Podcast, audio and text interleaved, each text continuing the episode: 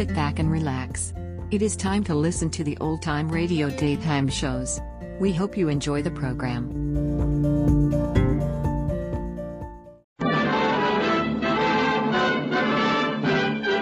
Standard of California, on behalf of independent Chevron gas stations and standard stations throughout the West, invite you to Let George Do It. Another adventure of George Valentine. Personal notice. Danger is my stock and trade. If you feel that you're one against the world and the help you need must be discreet and confidential, call on me, George Valentine. Write full details. Dear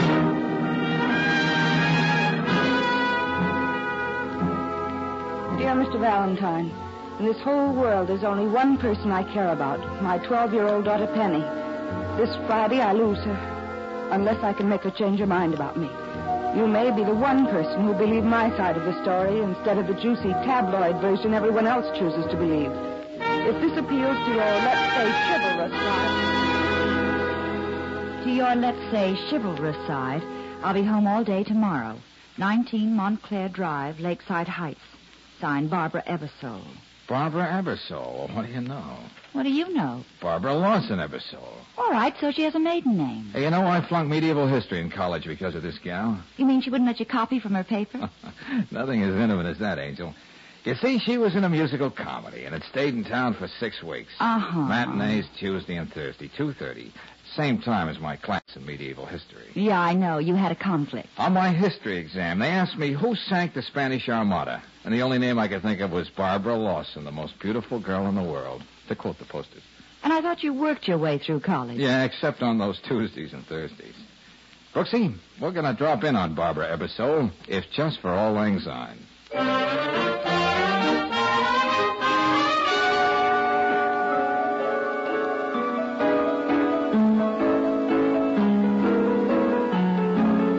uh, pardon me, young lady. Yes, The maid showed us in. We're looking for Mrs. Ebersole. she's my mother. She's upstairs, but she's probably listening to see if I'm practicing my piano lesson. Oh, so you're Penny. You know something? What's that, dear? I could play like this.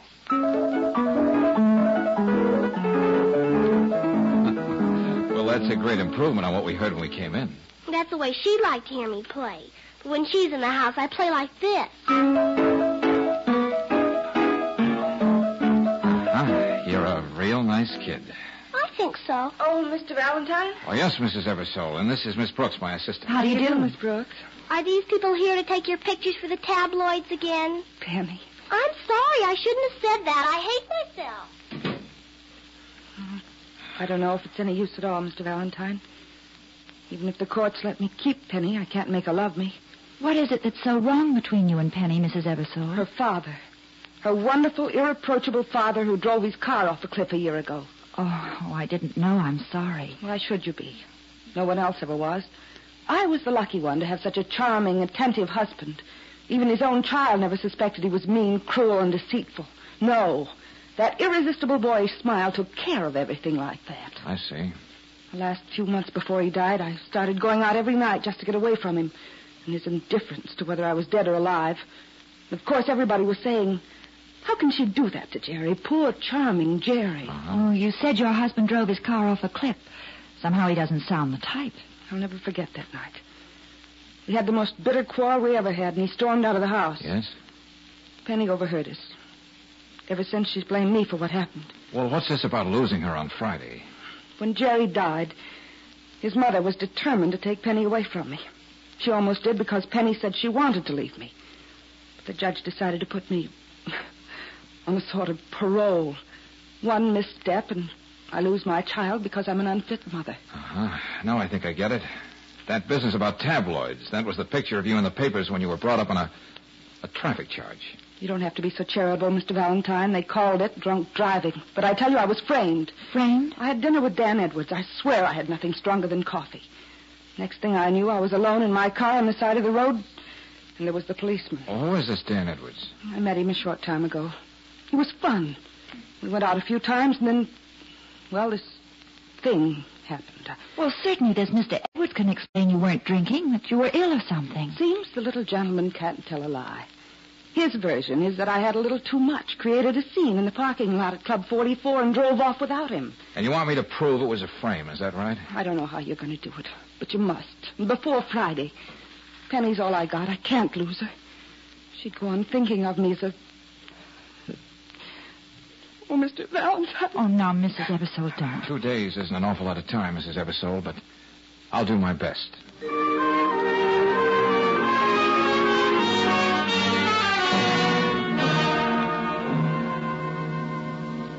I won't be hypocritical, Mr. Valentine, Miss Brooks. I'm glad this thing happened to Barbara. Mrs. Ebersole, isn't that a pretty harsh thing to say about your daughter-in-law? I told Jerry you should never have married a girl like that. Now, Mother, Barbara was Jerry's wife. And you're his brother, Leonard. You should be glad we're getting Penny away from this woman on Friday. Oh, we've heard so much about your son, Jerry. Yes. When Jerry walked into a room, the other men there stopped existing. You could tell that just by looking into the eyes of every woman. Yet he was kind and gentle. And when he smiled. Yes, we've heard all about that smile. I can understand your skepticism, Miss Brooks, but Mother's quite right. My younger brother was admittedly perfect. Mrs. Ebersole, I just dropped in to tell you I'm playing on Barbara's team. Young man, you're wasting your time. There's no other explanation for what happened to Barbara that night, except the obvious one you'll find on the police blotter. I'm afraid, Mr. Valentine, my sister-in-law hired you to make her story sound a little more plausible. Could be. I'm going to have that child if it's the last thing I do. And I'm going to see that Barbara gets an even break if it's the last thing I do. Come on, Brooksy. Yes, George. Hey, look, Brooksy. How would you like to go to Club 44 tonight? I can recommend the food, and the music's not too bad. Oh, I'd love it, darling. What time will you pick me up? You're going to be there alone. Alone? Well, not exactly.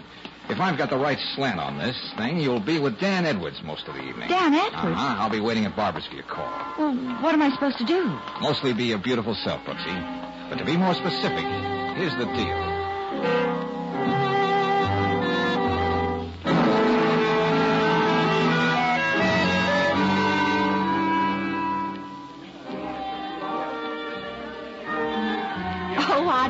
Declare, Mr. Edwards, I'm just dreadful. I mean, being here alone in a nightclub in a big city with a strange man. Not a strange man, Claire. Just a lonely man. Oh, oh. When Eduardo, the head waiter, told me that you were here all alone, I, I couldn't resist coming over to your table and introducing myself. And I wouldn't have it any different, Mr. Edwards. It's, it's Dan. Yes, Dan. Oh, I wonder what Daddy would say if he could see me now. Daddy? He's always saying, Claire, oh, honey, people with our position and money have to be mighty careful whom they meet. Oh, and he's so right. Would you believe it? I slipped out of the hotel after Daddy and Mother went to bed. Aren't I just awful? Let's compromise and say you're the sweetest thing that ever walked into my life. Oh, Daniel. And I'm going to find out a lot about you. What your daddy does, that great big house you must live in. Yes, Daniel. And I'm going to find out a lot about you, too.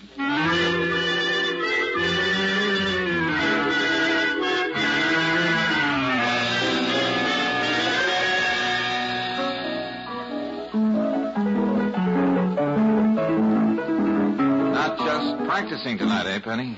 Oh, Mr. Valentine.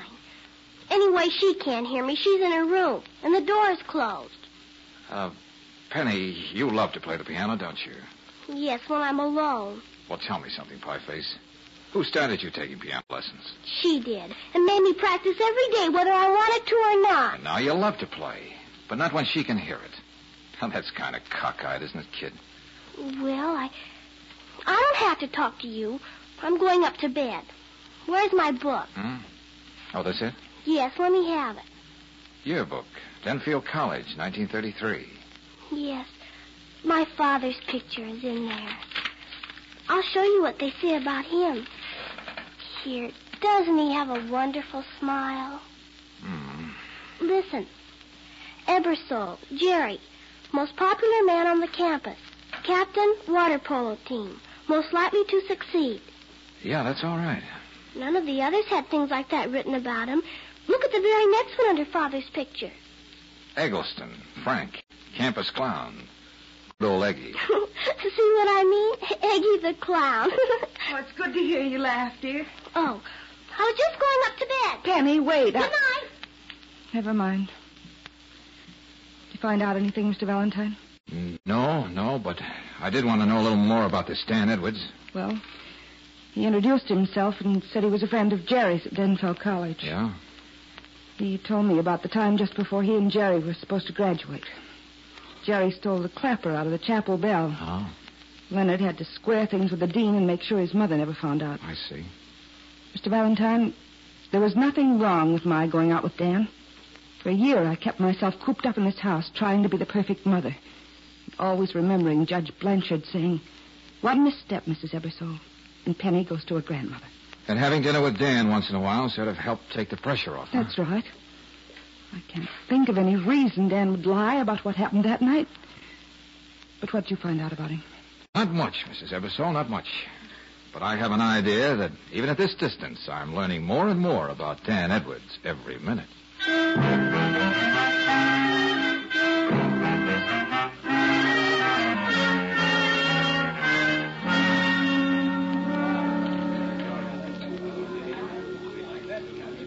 Well, tell me, Claire, what would it take to impress your um, daddy?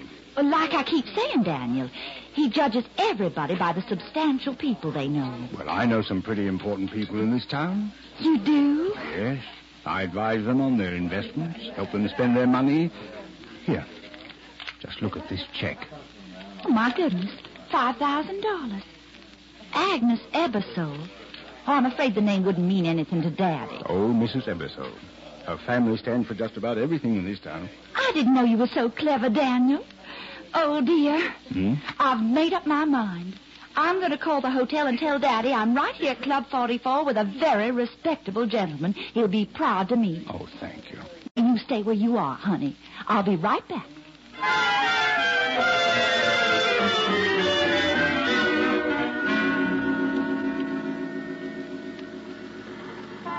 I got here as soon as I could, Brooksy. Edwards inside? Yes, Daddy. And I just bet Mr. Dan is getting awful fidgety in there. All right, all right. Are you sure about that check? Yeah, I saw the signature. Agnes Ebersole. Oh, good. That's a break I didn't even hope for. Now go on back inside. Well, what are you going to do, George? Oh, that's the surprise, Angel. The question is, who is it going to surprise most?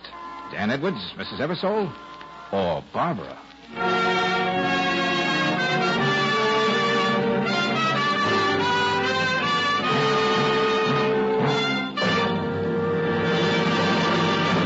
We'll return to tonight's adventure of George Valentine in just a moment. Meanwhile, a word about an extra service. When you're on your vacation trip, you don't expect to find everything just as convenient as it is at home.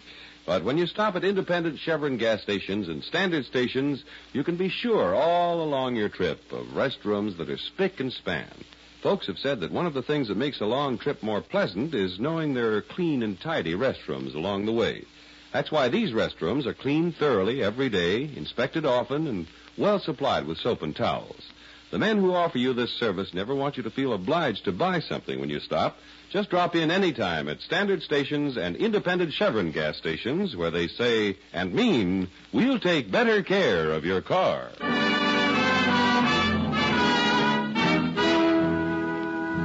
And now back to tonight's adventure of George Valentine. Under what circumstances would you say a mother deserves to lose custody of her child? Well, Barbara Ebersole, ex-chorus girl, is almost certain to be declared an unfit mother, unless George proves that Barbara's recent front-page escapade was a frame-up. At Club 44 now, George makes his way toward the table where Claire is sitting with Dan Edwards, the man who seems to be the key to the whole problem. Hello, beautiful. I beg your pardon. Oh, pardon. now don't say you don't know me just because it happens to be true. Now, wait a minute, friend. Friend? Okay, prove it. Introduce me to the lady. Just you pay him no heed, Daniel, honey. Uh-huh. A belle from Brooklyn. Mind if I sit down? Look, we don't know you, mister. Now, on your way. Please, Daniel, not here. What would Daddy say if he found out I was involved in a fuss? Why, the lady's absolutely right, sir. But I'll be glad to give you satisfaction out in the alley. Okay, smart guy, come on. Don't you hurt him too much now, Daniel, honey. Don't you think you'd better give me the name of your nearest of kin so I can notify him? okay, brother, how do we begin? You want to knock the chip off my shoulder, or do I just poke you in the nose? Stop the kid stuff. I've got a proposition to make. Now, what are you talking about? I'm working up a business deal with a young lady in there. I've, I've got to impress her. Now, what do you say you take this ten bucks and have yourself a time somewhere else? The whole thing. oh, come on, boy. Let's play rough. You're a big husky lad. Let's see if you can take care of yourself. Okay, I gave you your chance. Now, oh, what an opening. Hey, what do I have to do to make you sit down? Ah, that'll teach you to not to go around waving checks in front of young ladies. Now, where is it? Ah, here we are. $5,000. Mrs. Agnes Ebersole, paid to Dan Edwards. Well, I wonder how she's going to explain this little payment.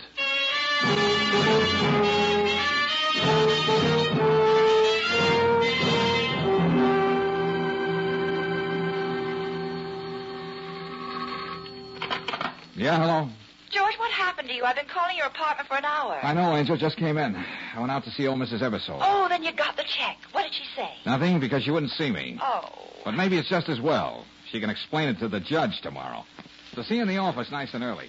Oh, and Brooksy, Yeah. just wanted to say you did a smooth job with Edwards. Thanks. Oh, it want nothing, honey. Good night, Chicken Child. Not as smooth as you thought, Valentine. What? How'd you get in my room, Edwards? I've been waiting for you to show up. Oh, maybe I underrated you, boy. You're quite a grim character when you're holding a gun. I could just ask you to hand over that check, but I'm going to do it the hard way, too. How's this for a start?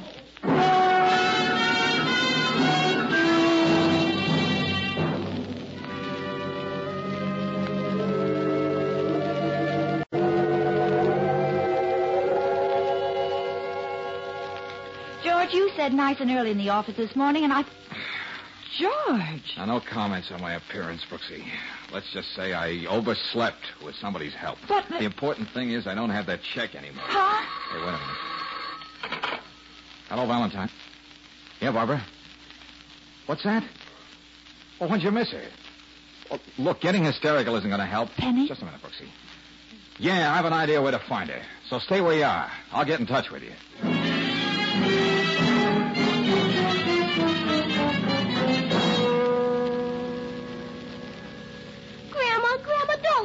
Me away.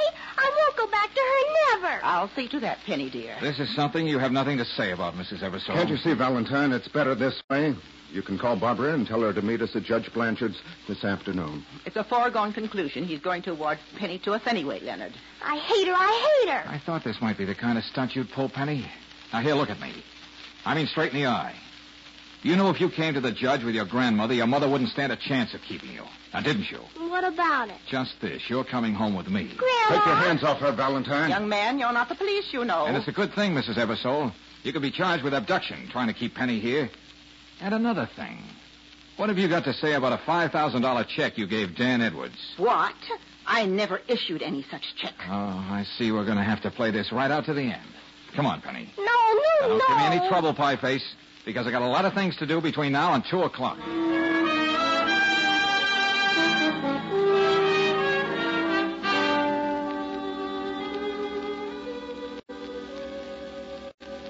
Dean Bronson, young Jerry Ebersole was quite a big man here at Denfield College, wasn't he? Well, Mr. Valentine, he had one of those rare personalities that ingratiated him to everyone he met. Yeah, I know, that charming smile. That's right. Um, wouldn't you say that the way he died, I mean suicide, was way out of character? Well, since you say this information is important to his wife, uh, the whole Ebersole family. You can take my word for that, Dean. I guess it's my duty to tell you there was a regrettable weak streak in Jerry's character. Oh, what do you mean? He forged quite a sizable check against the student body funds in his junior year. Uh-huh. Of course, his mother made good, and, well, we hushed it up. You know, the uh, family endowed the Ebersole Library here at Denfield. Yeah, thank you, Dean Bronson. You've been a great help. A great help.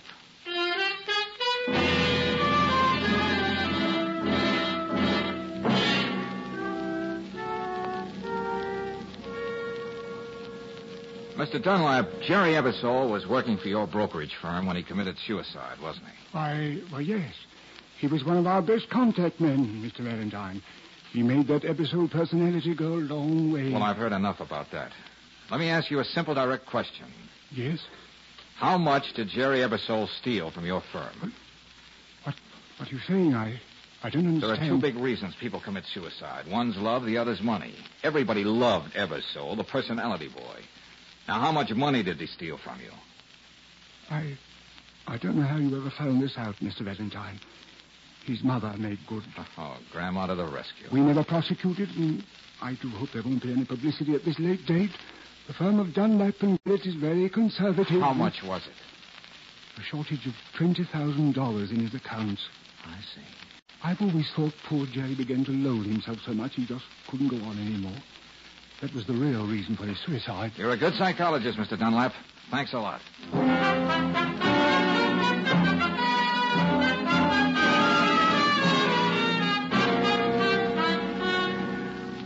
Brooksy, I've made up my mind. I'm going to tell both Barbara and the kid the truth about Ebersole. Where are they? Upstairs, getting ready to leave for Judge Blanchard. Oh, that's right. We don't have much time. George, we usually see eye to eye about things. But I think you're wrong this time. Penny's a sensitive, unpredictable child. You don't know what a thing like this might do to her. Well, it, it may just jar her enough to realize what she owes her mother. Or it may have the very opposite effect. All right, so it's taking a chance. Okay. But look, Brooksy, Peggy is young, with a whole life ahead of her to get over any kind of shock. What does Barbara have left if they take a daughter away from her? Well- Oh, no, Brooksy. I'm going to tell them both what the score is before we meet the judge. And I'll need your help, just the way we worked it out.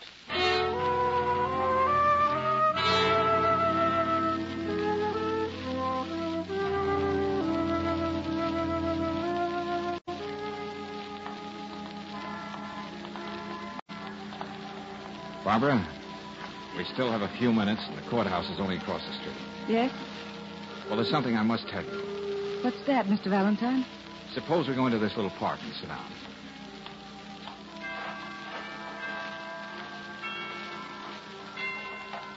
Penny wouldn't even walk down here with me. She insisted on walking with Miss Brooks a half a block behind us. What chance do I have? Let's wait and see. Huh? Those chimes from the tower, they're, they're beautiful, aren't they? Yes. What did you want to say, Mr. Valentine? I'd like to see the judge and get this over with. Please, Barbara. Those chimes. They make me feel like praying, and it's been such a long time since I've prayed. But there's only one thing I want, and What I've got to say can wait, Barbara. Why don't we both just sit here and listen to the chimes for a while? dear Lord, if I can't have Penny, let her be happy wherever she is. And and if the only thing that will really make her happy is to forget that I was ever her mother, let it be that way too. Amen. Barbara, this is what I wanted to tell you. I found out today why Jerry killed himself. What?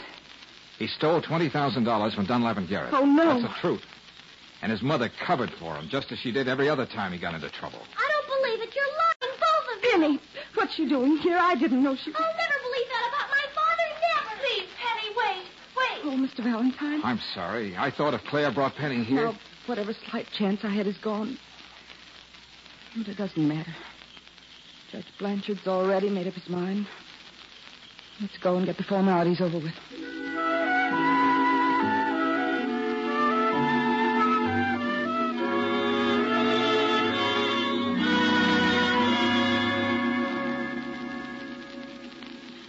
Penny, come here, dear. Yes, Judge Blanchard? The uh, last time we were together, about a year ago, I had to make the decision about you and your mother. Now it's up to you. I. I know. Don't be frightened, Penny. Tell the judge how you feel. Yes, Grandma. There's something I'd like to say, Judge Blanchard. Please, Mr. Valentine, what else is there to say?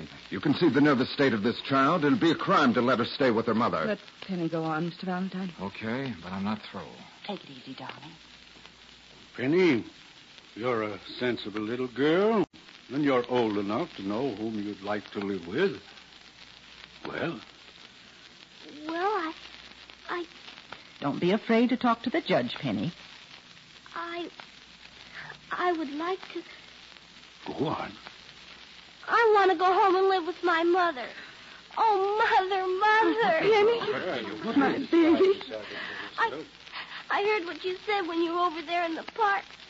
That, that it would be better if I forgot all about you. It would make me happy. Oh, now, hush, darling. That doesn't matter now. I kept thinking about it. And, Somehow I know what Mr. Valentine said about Father is true. Oh, Mother. Mother, been a whole year since you called me that. Judge Blanchard, I don't know what came over Penny, but certainly we can't forgive this woman's scandalous behavior. Don't you dare talk about my mother that way. Penny, what are you saying? Couldn't we go home now? Together, Mommy? Judge? I think you can decide the way your heart's telling you to, Judge Blanchard. And if we can have a few minutes alone, I think we'll even be able to satisfy the law.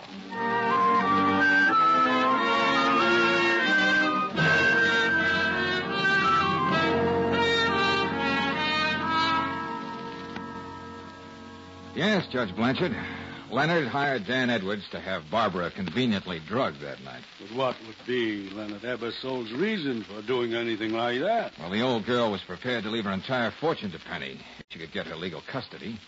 Leonard wanted to be in the position to administer the estate. After all, Penny doesn't come of age for nine years.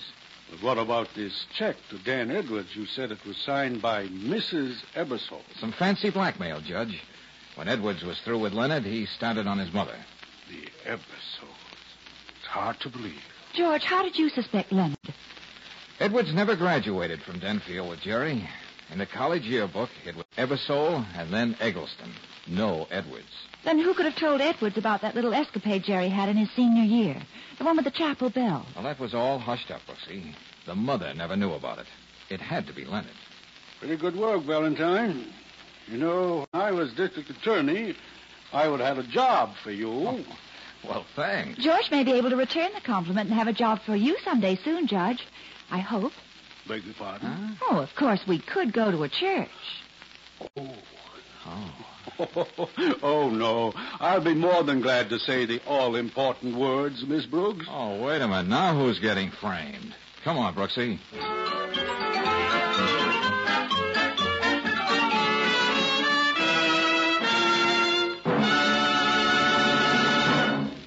I'd be willing to bet there's not one car owner in a thousand who could lubricate his car thoroughly. For there are more than 20 vital wear points on the average car, and if most of us tried to find them, it'd be pure guesswork. Even the expert lube men at independent Chevron gas stations and standard stations don't rely on experience alone when they grease your car. Instead, they follow a precise lubrication chart recommended by the manufacturer of your car. And they use RPM greases and oils, each one tailor-made to protect those key wear points. Tailor-made, too, to smooth out shocks and give you easier riding. So for low-cost maintenance and better riding, get a lube job with RPM oils and greases every thousand miles at a standard station or an independent Chevron gas station where they say and mean, we'll take better care of your car.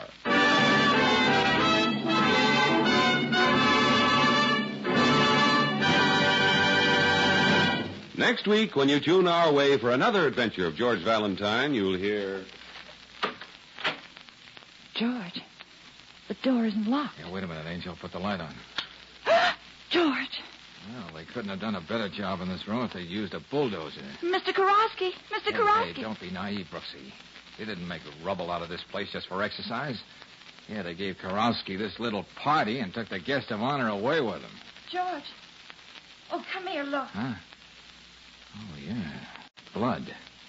They couldn't wait, could they? Oh, but he's such a, such a little man. We're up against a racket that thrives on little people, Brooksy. And we're going to keep at it until we find out what it is.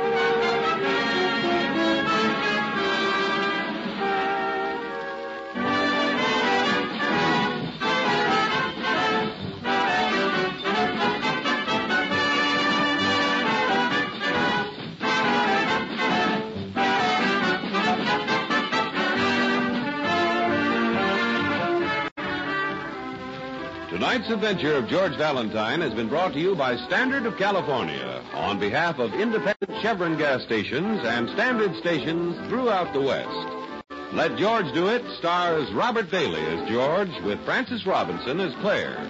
Tonight's story was written by David Victor and Herbert Little Jr. and directed by Don Clark. Also heard in the cast were Virginia Gregg as Barbara, Dawn Bender as Penny, Noreen Gammill as Mrs. Ebersole, Stan Waxman as Leonard, Jay Novello as Edwards, and Herb Butterfield as Judge Blanchard. The music is composed and conducted by Eddie Dunstedter. Your announcer, John Heaston. Listen again next week, same time, same station, to Let George Do It. This is the Mutual Don Lee Broadcasting System.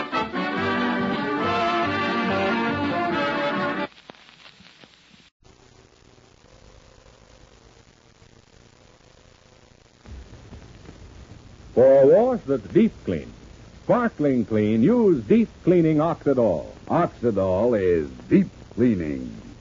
Deep cleaning. Deep cleaning.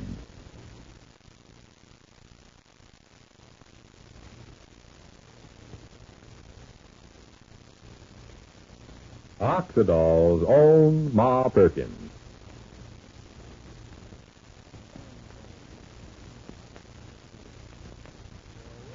Today, let's listen in on a couple of young housewives talking over the back fence. Say, that's a mighty white wash you're hanging out. You using one of those new suds I've been hearing about? Something even better. I'm using deep cleaning Oxidol. Yes, ladies, deep cleaning Oxidol has got folks talking all over the country. For deep cleaning Oxidol washes off the gray dirt left in clothes by the leading wash day suds, the leading shortcut suds. Now, here's someone who saw this proved in an amazing demonstration. She's Mrs. Donald Smith of Elmwood, Ohio, and I'd like you to hear in her own words just what she saw at this demonstration. Listen to what Mrs. Smith says. In this washing demonstration, they used my clean clothes. Well, at least I thought they were clean because I had just washed them with the leading suds, just as the manufacturer said to.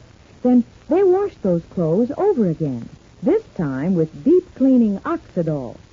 You should have seen the dirty wash water come out of those clothes I thought were clean. That dirty wash water showed me Oxidol really can get out the gray dirt left in clothes by those leading shortcut suds. Thanks, Mrs. Smith. And ladies, next wash day, use deep cleaning Oxidol and see how much dirt Oxidol can get out of your clothes.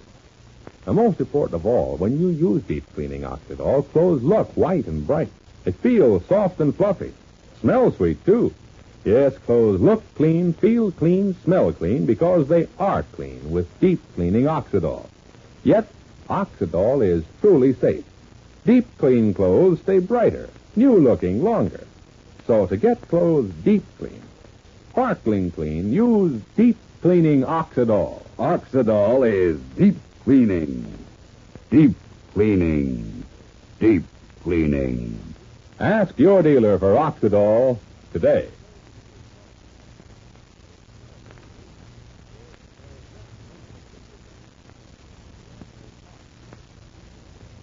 And now for Ma Perkins. Well, for weeks we've followed the continual plotting of the cousins against Ma. The cousins have forced Shuffle and Willie to quit at the lumber yard. Now Cousin Sylvester is trying to make Fay fall in love with him, and at the same time, he and his daddy, Cousin Ed, are trying to cheat Willie and Evie out of their life savings.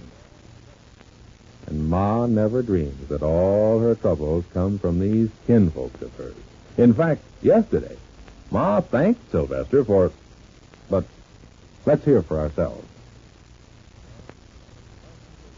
Well, it's about five o'clock in the late afternoon now, and Sylvester and his daddy are walking down the street together. The Jumping catfish, son Sylvester. You, went and told Cousin Ma Perkins how we're trying to take Willie and Evie's money away? You gone took leave of your senses, you crazy ignoramus? Now hold on to your buttons, Popsy. Your, your trouble is you always think the other party's stupid. When, as a matter of fact, the other party's not stupid. Not when it's somebody like Cousin Ma Perkins. She's a very smart old girl. The one who I'm saying is stupid is you. Huh? Because you went and told Cousin Ma Perkins about our stock deal for taking Evie's and Willie's money. Will you kindly inform me what's smart about that? Well, I'll tell you if you listen. In the in, in the first place, Cousin Ma already had heard about it. I suppose from Willie. She heard about it. Jumping catfish, then why didn't you deny it? Call it a pack of lies.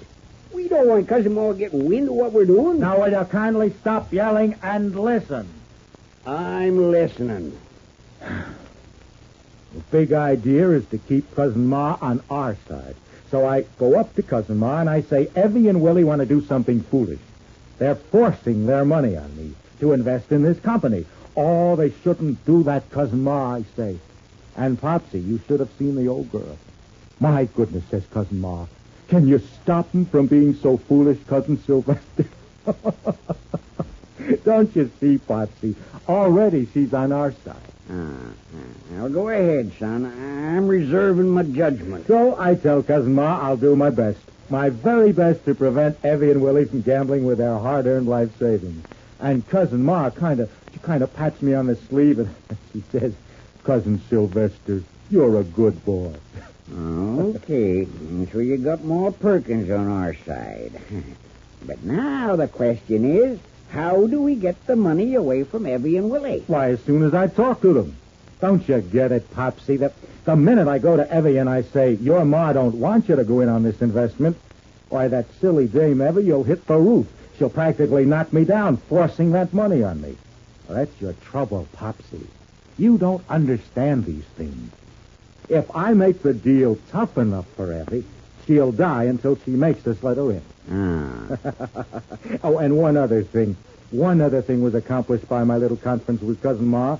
I not only got Ma on my side in this one certain matter, but I also got Ma on my side in a certain other little matter. If Ma thinks I'm such a wonderful type, she'll she'll be on my side when it comes to Fay. And she'll tell Fay.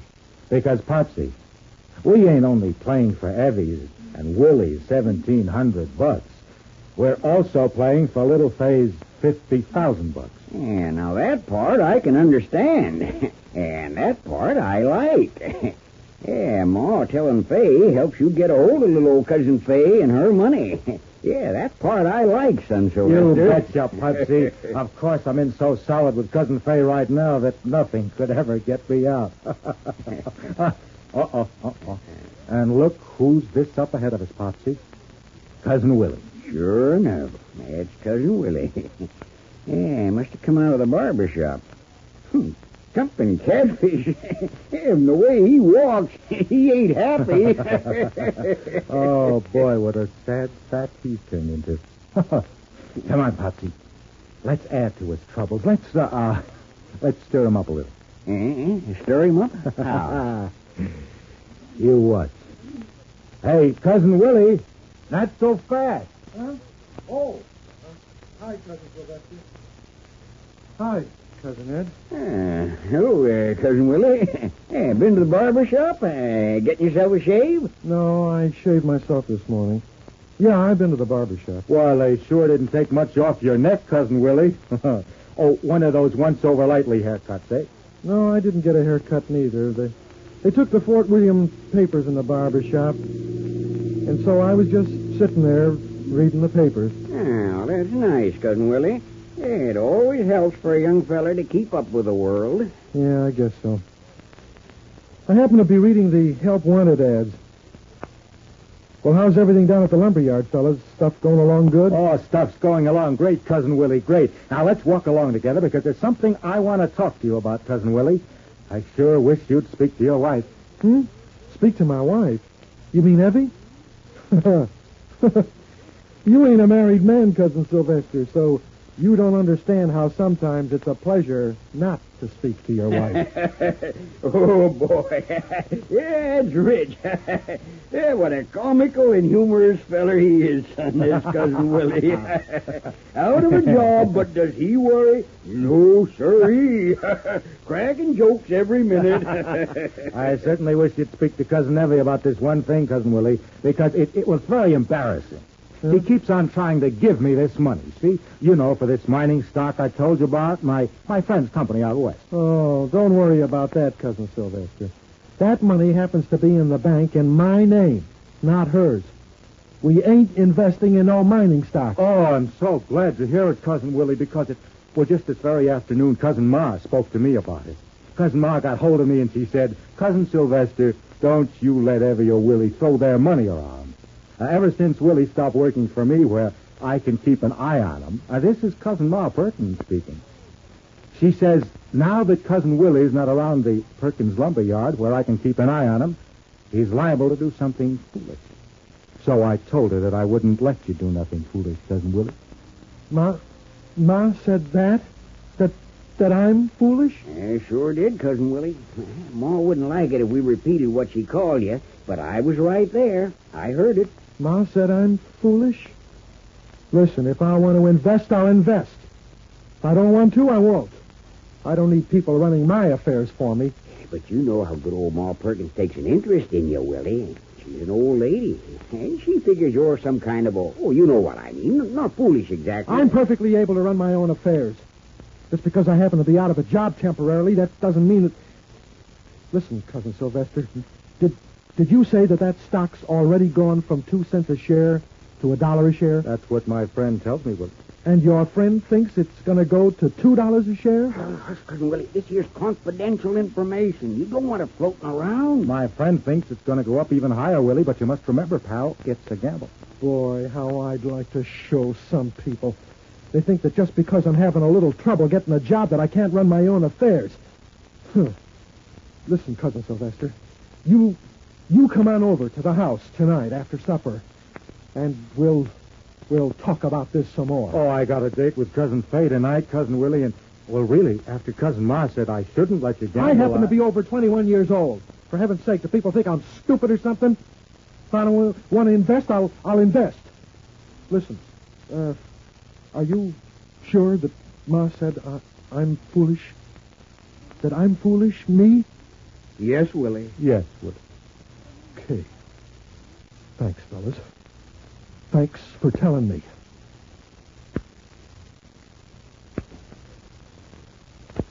And now our scene changes. Of course, Ma said no such thing. In fact, as we join Ma now up at the house, she's telling Fay what she did say to Sylvester and what Sylvester said to her. Ma and Fay are in the kitchen, and, well, listen. Well, that was very nice of Sylvester, wasn't it, Ma? Mm, Yes, I thought so, Fay. After he told me about it, he said he simply wouldn't dream of letting Evie and Willie take a chance with their little nest egg. Anyhow, it ain't like Evie and Willie with children or foolish or nothing like that. They're both responsible people. Evie's been known to be not quite that responsible, Ma. but basically, yes, they're careful and responsible. But I think it's so wonderful of Sylvester. Isn't it queer, Ma? As time goes on, Sylvester just seems to have all the virtues. He's so lovely to Paulette. And to you and me. Now he's being so nice to Willie and Evie. I'm awfully pleased with him. That's nice, dear. Uh, and uh, you're going someplace together tonight, he told me. Guess we are. We're going to a square dance. It's hard to believe, Ma, but in the last couple of months I've seen no one else. You know that? I guess there's just no doubt about it. Sylvester sort of grows on you. or anyway, on me. Oh, here, Ma, I'll make the salad. Now you stop smiling at me.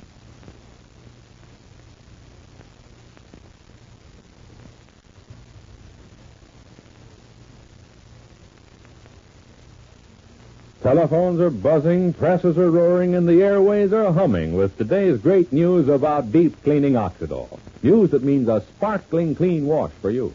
You can see how clean and white deep cleaning Oxidol washes your clothes. You can feel how soft and fluffy your clothes are. You can even smell how clean they are after Oxidol. Yes, clothes look clean, feel clean, smell clean because they are clean with deep cleaning Oxidol. Oxidol reaches deep down into fibers for grimy dirt, loosens dirt, and floats it away. So for a wash that's deep clean, sparkling clean, get deep cleaning Oxidol at your dealers now in the same familiar Oxidol package.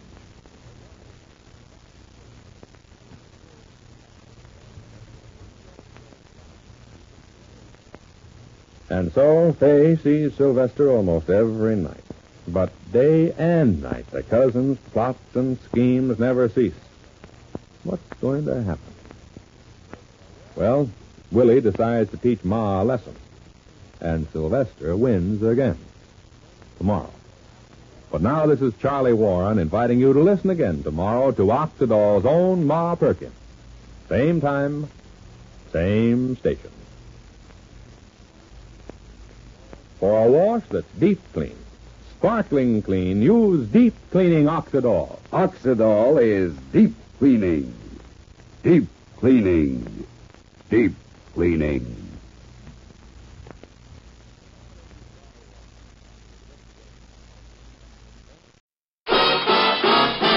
It's the Martin and Lewis Show.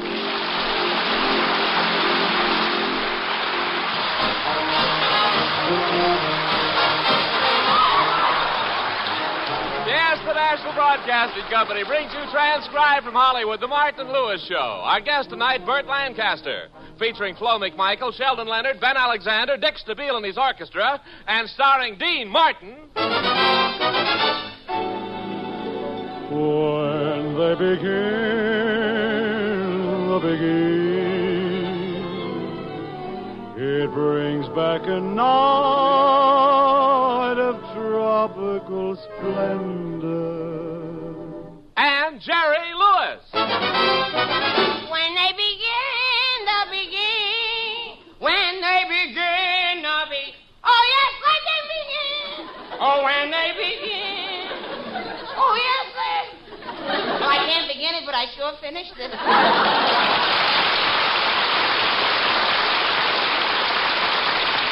Well, folks, here it is, the beginning of another month. And as we look in on Dean and Jerry's apartment, we find them wading through the first of the month bills, trying to figure out how to pay them all. Jerry, I don't mind telling you, I'm worried. We've got so many bills to pay. It'll take all the money we got saved up in the bank. Don't worry, Dean. I've heard about people putting a little away in a sugar bowl each week, and that's what I've been doing. Well, Jerry, that's great. How much you got saved? 283 lumps. Ah, come on, Jerry. This is serious. Just look at this mail we got. Bills, bills, bills, bills. All we got are bills. All right, we got bills, but don't forget, Bill's probably getting ours. Bill's probably getting ours. Bill's probably getting ours. Oh, I hate myself. Now, look, Jerry, never mind about the bills that bills bill's to bill. Let's worry about the bills that are billed to us. All right, now try Peter Piper picked a peck of pickled pepper. But, Jerry, just look at all these bills grocer, butcher, landlord, gardener. Gardener? Now, wait a minute. We live in an apartment. We don't have a gardener. Oh, that bill is okay, Dean. What do you mean it's okay? It's a bill for pruning, cutting, mowing, and trimming ragged edges. Seven dollars. I'm sorry, Dean. I thought it would be cheaper than going to a barber. Jerry, you don't seem to realize that we haven't even got enough money to pay the rent. We could be evicted. We just have to make some extra money somewhere. Hey, you say you want to make some extra money? Well, I'm just the guy who can fix you up. Ah, Soapy, now wait a minute. You're our next door neighbor. Have you been standing with your ear pressed up against the wall? I never press my ear against your walls. Why should I when I got that nice, neat hole drilled in the baseboard? Oh, that's wonderful. I suppose you've tried the view through our keyhole? I have never looked through your keyhole. It's against my principles. You fellas got a Yale lock, and as you can see, I'm a Harvard man. Now, look, Soapy, I wish you'd stop listening to our private conversation. Well, pal, I can help you. You know, you boys need money, and I know where you can pick up a couple of hundred bucks just like that. Well, I don't know. Your schemes always sound phony to me. Phony, he says. Why, there's nothing phony about this. There's a friend of mine, he just brought a circus into town. A circus? Mhm. I love to go to the circus. Boy, those circuses, and, and they have peanuts and pink lemonade. Oh, those circuses, they have hot dogs, soda pop, and cokes, and hamburgers, and cotton candy, molasses, apples, more hot dogs, more peanuts, more cotton candy, and, and Dean, What? burp me.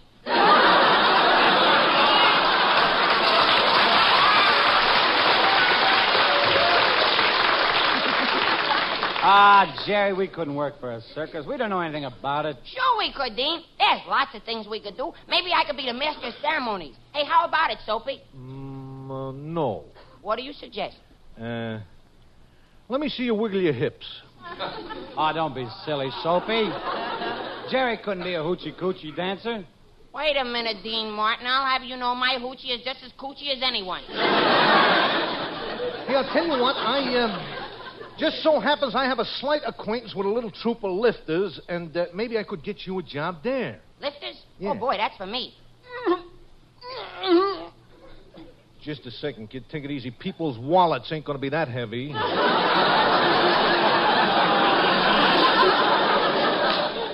Wallets? Now, wait a minute, Soapy. Are you suggesting that I become a pock picket? A... you suggesting I become a peak pocket? A, I mean, a pick picket? A pocket?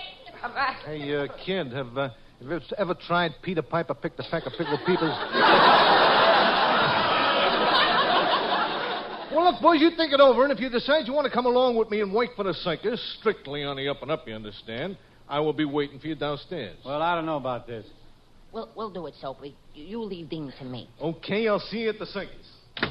Jerry, did you tell Soapy we'd take him up on his offer? Sure, Dean. Gee whiz, we need the money. You said so yourself. I know. Well, can you suggest any other way we can make some money that quick? No. Okay, then. Gee, Dean, the circus really appeals to me. I love anything that's full of crazy people. Circus is full of crazy people? Sure. Didn't you ever hear of acrobats?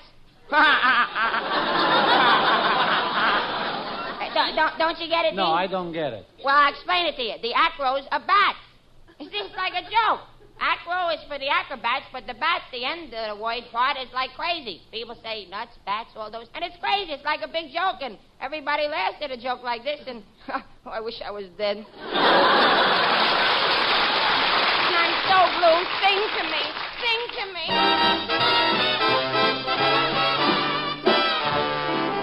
I'll be down to get you in a taxi, honey. Well, you better be ready around a half past six. Baby, don't you be late. I want to be there when the band starts, honey. Just remember when we get there, honey. Two steps, wanna have them all. Dance of both of my shoes when they play the Jelly Roll Blues. Come out at night at the Darktown Strutters Ball. I'll be down, down to get you in a taxi, honey. Well, the better be ready around a half past eight. Now, baby, well, don't you be late. I want to be there when the band starts, honey. Well, just remember when we get there, honey. Two steps, when I have them all. Dance off of both of my shoes. Well, when they play the Jelly Roll Blues tomorrow night at the Darktown Strutters Ball.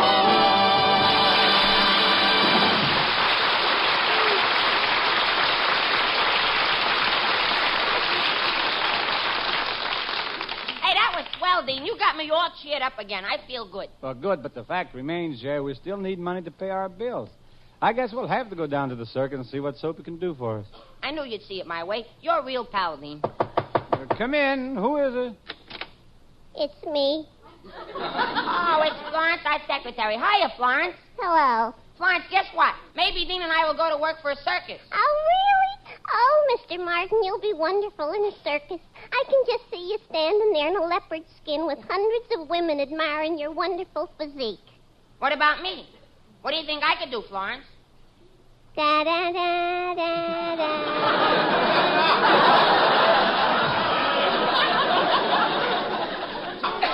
You too, huh, Florence?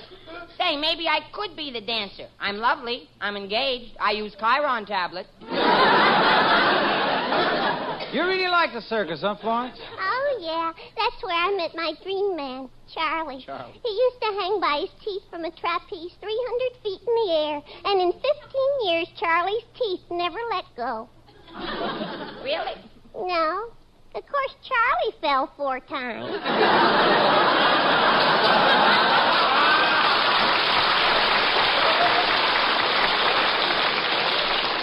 You know, right after that, he became a barker for a flea circus. Oh, that's nothing. I used to know a barker who was a flea circus. barker who was a flea circus. Dean, What? scratch me. Be glad to. What race you running in?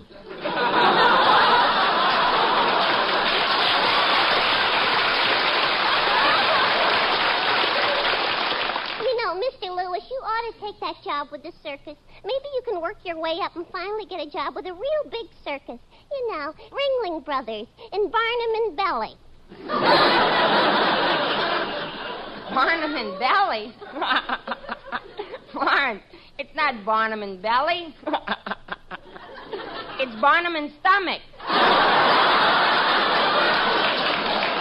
Jerry, if we're going to try to make some money at the circus, we better get on over there. Okay, Dean. So long, Florence. See you later. Goodbye. Bye.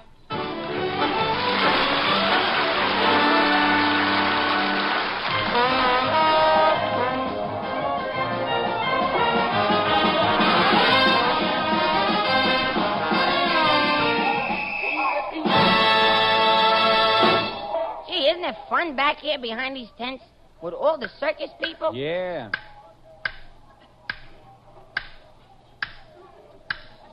Hey, Dean, look at that ping pong game. And isn't it wonderful how they're playing without paddles? Those are Ubangis. They can do a lot of things with those lips. Hey,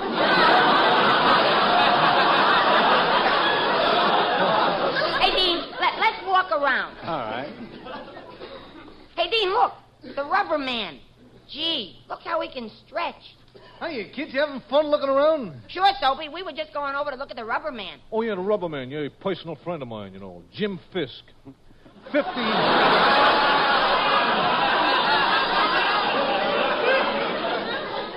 Fifty thousand miles without a retread. Come around after the show and introduce you to his family. Wife and four little white sidewall. Well, Soapy, we're here. Now, remember, you said we could make some uh, extra money here at the circus. Yeah, yeah, I know. Relax, will you? I'm going to show you a surefire way to make money at the circus. Really? How? I am going to put you in a ticket booth, see? And I will teach you how to make change the Soapy Leonard way. yes, sir, you will make a fortune. Honest? Bless his stupid little heart. Why, of course it's honest. Now, now look, I'll show you how. Say, for instance, a, a guy comes up to the window, see? He gives you a $10 bill for two tickets. Now, what you say is you say, two tickets, that is $2. Here is your change. Three, four, five. See? And then the Ruby says, hey, wait a minute. He says, I gave you a $10 bill. And you say, was only five. Now beat it, Bud. You're holding up the line. Gee, that sounds easy. Can I try it? Yeah, sure you can. Step behind the ticket booth. Uh, uh, here comes a customer. Go ahead, kid. Uh, I want two tickets. Here's a dollar. The tickets are two dollars, and here's your change: three, four, and five.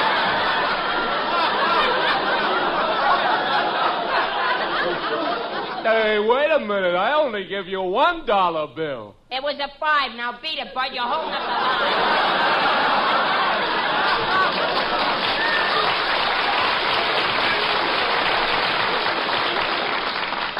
Hey, Soapy, I did it. I did it, just like you told me. Ain't I the shifty one? Yeah, you're a shifty one, all right. Between the ears, fluid drive. You'll have to find something else for you boys to do. Le- Well, let me see. Uh, how about the baseball game? Baseball game? Yeah, the baseball game. All that needs is a guy with a good voice and then another guy with a good head on his shoulders. Well, that's us. Dean's got a good voice. well, you know me. Yeah. As I was saying, the guy with the voice, he stands out front singing, he gives with the spiel. Uh huh. And, and, and what about me, the, the guy with the head on his shoulders? You go around and back, you put your head through a little hole in the canvas, and the customers throw baseballs at it. well, what do you say? Bye. Well, I gotta go. Uh, I gotta go now. I'm halfway through a game of tic tac toe on a tattooed lady's back. Uh, good luck. See you boys later. Jerry, better get behind the canvas. Here comes a beautiful girl, and maybe I can help her, you know, maybe sort of get her to play the game. So hurry, hurry, hurry. Step right up and play the baseball game. Hello there. Hello, baby.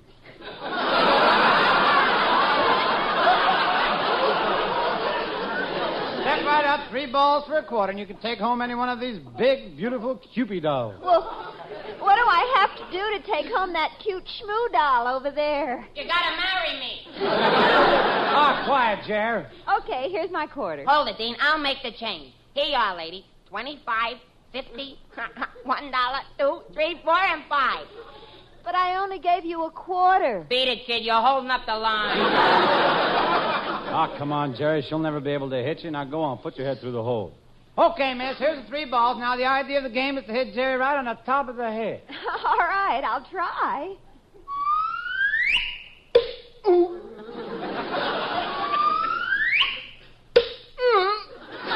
Jerry, you're supposed to duck. okay, I'll duck this time.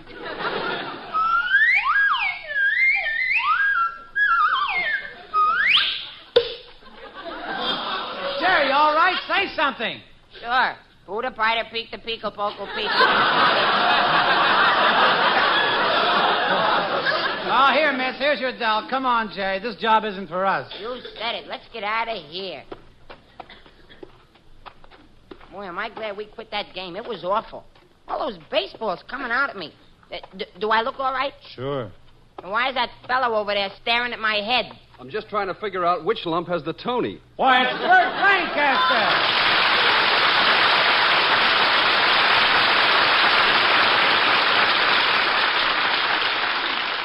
Hello, Dean. Well, say, Mr. Lancaster, do you know my partner? No, I don't believe we've met. Well, shake hands with Jerry Lewis. Okay, Jerry, put it there.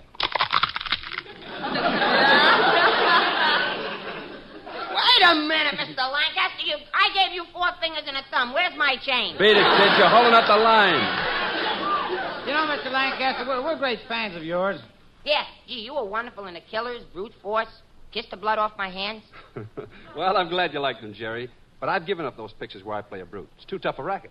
Every time I do a picture, I have to beat up four or five thugs. Yeah, but you always got the beautiful girl. That's what I say. It's too tough a racket. Mr. Lancaster, Yes? are you for real? But, uh, Burt, what are you doing here at the circus? Well, the owner's letting me do my old trapeze act for a couple of days to brush up on my acrobatic routines. Brush up? You mean you were with a circus before? Well, sure. Before I became an actor, I was with the Cole Brothers Circus for many years. Yeah, I have heard about that. Of course, I had an acrobatic act. Well, I used to hold up 16 men on my shoulders. And for an encore, I'd lift one foot off the floor. Gosh, what an night. Sure was. Only one night I got hammy, I lifted both feet off the floor. Uh, but tell me, uh, what are you fellas doing here? Oh, a friend of ours told us to come down and work in the circus, and maybe we could pick up some extra cash. That's an idea, Dean. Maybe Mr. Lancaster would help me in his act. Well, uh, I don't know, Jerry. I don't think you've got the physique to be an acrobat. Oh, yeah? Wait till I double up my arm. Now, look at that muscle. Pretty good, huh? Well, that's perfect. Who did it for you? Max Factor?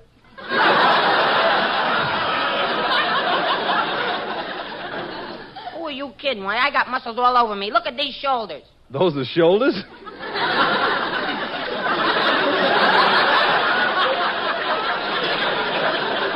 Sure, they're shoulders. What else? I'm sorry. I thought you were wearing your Adam's apple sideways. Now, you listen to me, Mr. Lancaster. I may not look like much, but if I ever hit you, boy, you better watch out, because I'll fall right apart. Jerry, I was only kidding. I didn't mean anything. But except you aren't just built to be an acrobat. But if you fellas are looking for a circus job, I'll find you something. Come on. Well, what have you got in mind? Well, you see this tent? That's the circus office, and the owner's in there working. Now, you've got a good voice, Dean, so you sing something, and maybe he'll hire you. That'll be swell for Dean. And hey, you know what I can do. Watch this. Sorry, Jerry. I'm afraid your hoochie isn't coochie enough. what are you going to sing, Dean? I don't see me in your eyes anymore. Fine, let's hear it. Mm-hmm.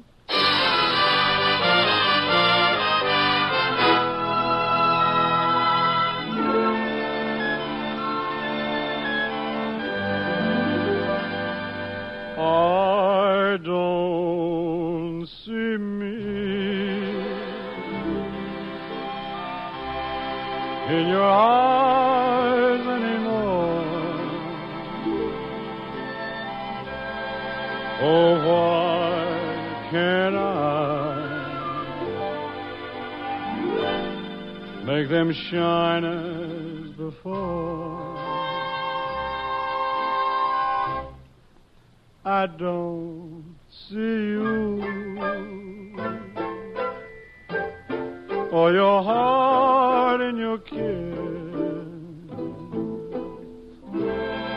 When you should sigh that you're mine, you resist. There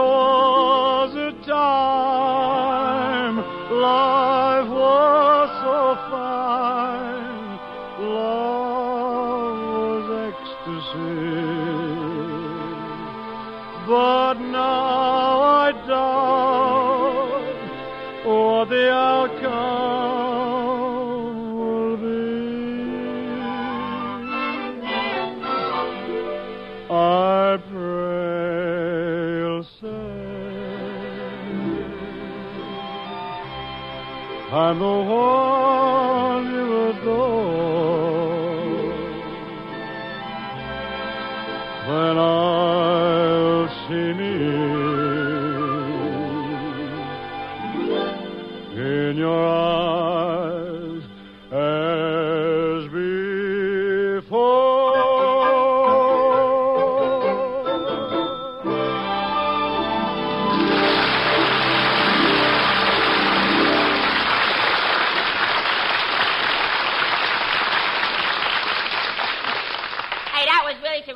Well, thanks, Jerry, but where's Bert Lancaster? Oh, we'll see him pretty soon. He had to go put on his costume for the trapeze act he's going to do. But come on with me, Dean, because I just made the smartest deal so we can pick up a little money. You made a smart deal? Sure. The spiritualist, Professor Zombie, has gone to dinner, and he wants us to watch his booth here. Now, wait a minute. What are you wrapping that towel around my head for? Well, you can be the professor, and I'll get under this table and be the voice from the beyond. Well, that ought to be easy for you. You've been out of this world for years. okay, Jerry, now get under the table. Here comes somebody. Okay, Dean. I'm under the table. Oh, good afternoon, Professor Zombie. I'm so glad I found you in. I want to speak to my dear departed loved one. Your husband? Well, all right, if you can't get my dear departed loved one.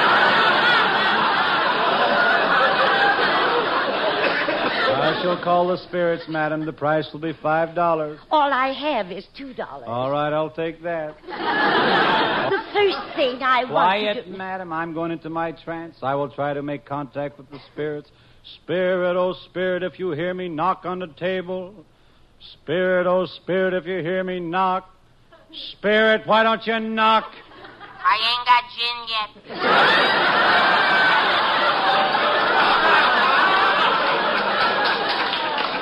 That's my husband. We'll make sure it's your husband, madam. What was his name? Francois. Francois. Francois. Is that you, Francois? Wee wee, ooh la la, and Coca Cola. That's strange. My husband's full name was Francois Schulzenheimer. Ach du. That's even stranger. He was educated at Oxford. Ach du lieber boy, Joe. Pip pip and tally out. What did he say? I don't know, madam. I didn't quite catch it. There must be something wrong. Oh, spirit of Francois and the great beyond, what is the matter? It's getting pretty hot down here. Oh. That's where he went.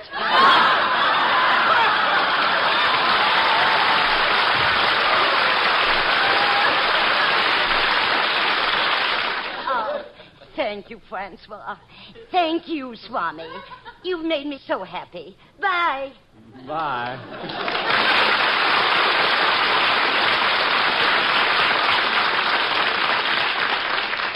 Hey, Dean, Jerry, What do you want, Burt? never mind the spiritualist booth. Come on with me, both of you. I got a good job for you. You have a fine. Oh, boy. Anything will be better than sitting under that table and being a voice from the beyond. Or that awful job I had before, getting hit in the head with those baseballs. Well, here's your chance to get a good job, make some real money. It's almost time for the Lion Act, and the Lion Tamer has disappeared. Lion Tamer has disappeared. Any clues? Well, only one. The lion just asked for a toothpick.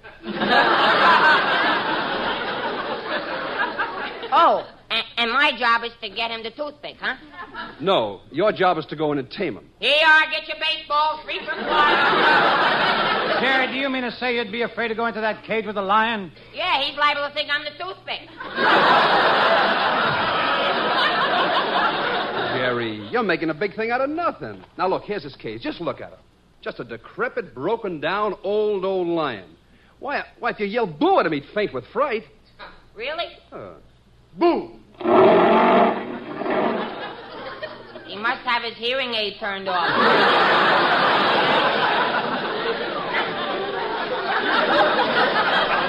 listen, I'm not going into that lion's cage. Jerry, surely you're not afraid of that lion. Oh, yes, I am. Surely you're not a coward. Oh, yes, I am. Now, wait a minute, Dean. Jerry, surely you're not going into that lion's cage. Oh, yes, I am. Okay.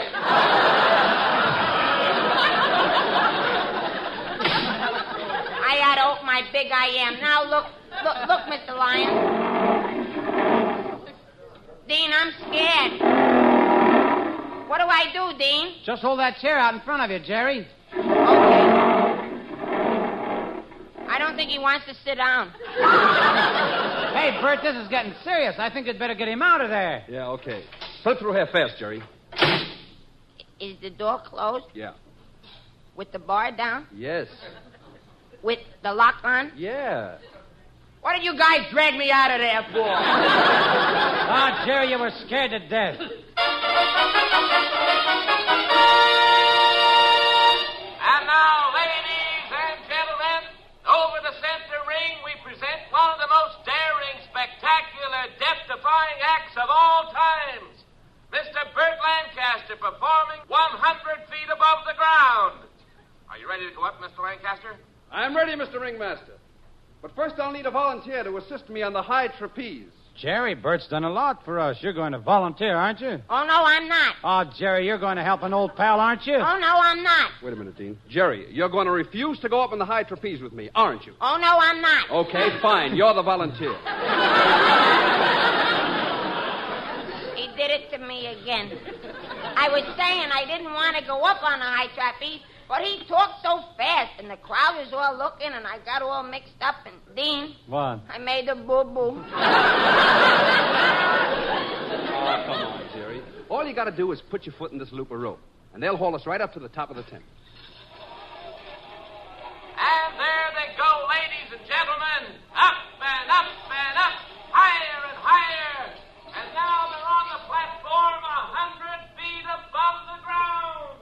They say we're a hundred feet above the ground. That's right. Oh, why did I ever leave that nice, comfortable lion's cage? Oh, there's nothing to this trick, Jerry. We're on separate trapezes, hanging by our knees. Now, when I give the signal, we swing out at the same time, and I catch you. You got it? Got it. Okay. Here we go.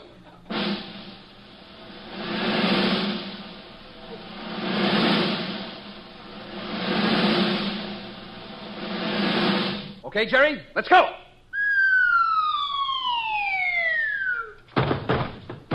Jerry, you fell all the way down from the trapeze. Are you all right? Yeah, yeah. Yeah, Dean, I, I guess so. How is he? Is Jerry hurt, Dean? He says he's all right. Yeah, I'm okay, Burt, but what what what went wrong? You, you didn't catch me. I I can't understand it, Jerry. Well, I I haven't done the act in a long while, and maybe I, maybe my timing was a little off. Uh, maybe I should have given the signal a little a little later. Well, Maybe I should have put my hands up a little sooner. Or maybe I. Well, let's face it, Jerry. Why? I made a boo boo.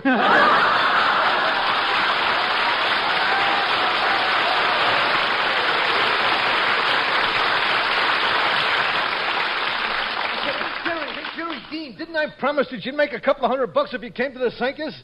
Well, here you are. Here's 100, 200. Soapy, two hundred dollars? What for? The owner said that fall you took is the greatest act he has ever seen. Gee, Jerry, you did it. Two hundred dollars will pay all our bills. Uh huh. And furthermore, the owner made me a very attractive proposition. He said that he would give you another 200 bucks to take the same fall every night.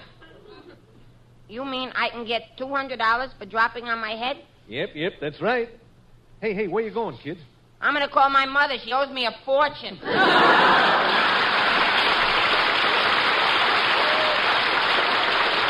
Well, thank you, Burt Lancaster. Good night, folks. See you next week. Bye.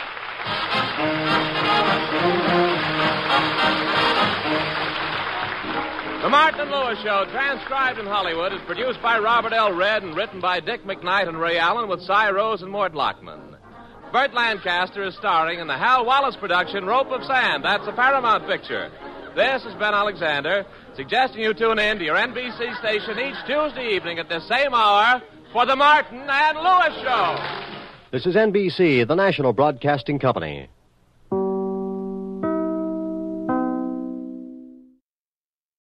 Your Coca Cola bottler presents Claudia.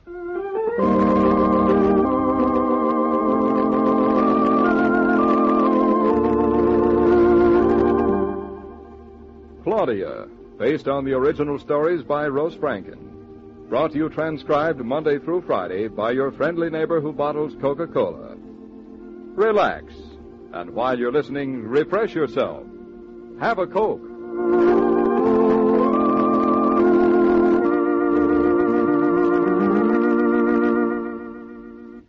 And now, Claudia.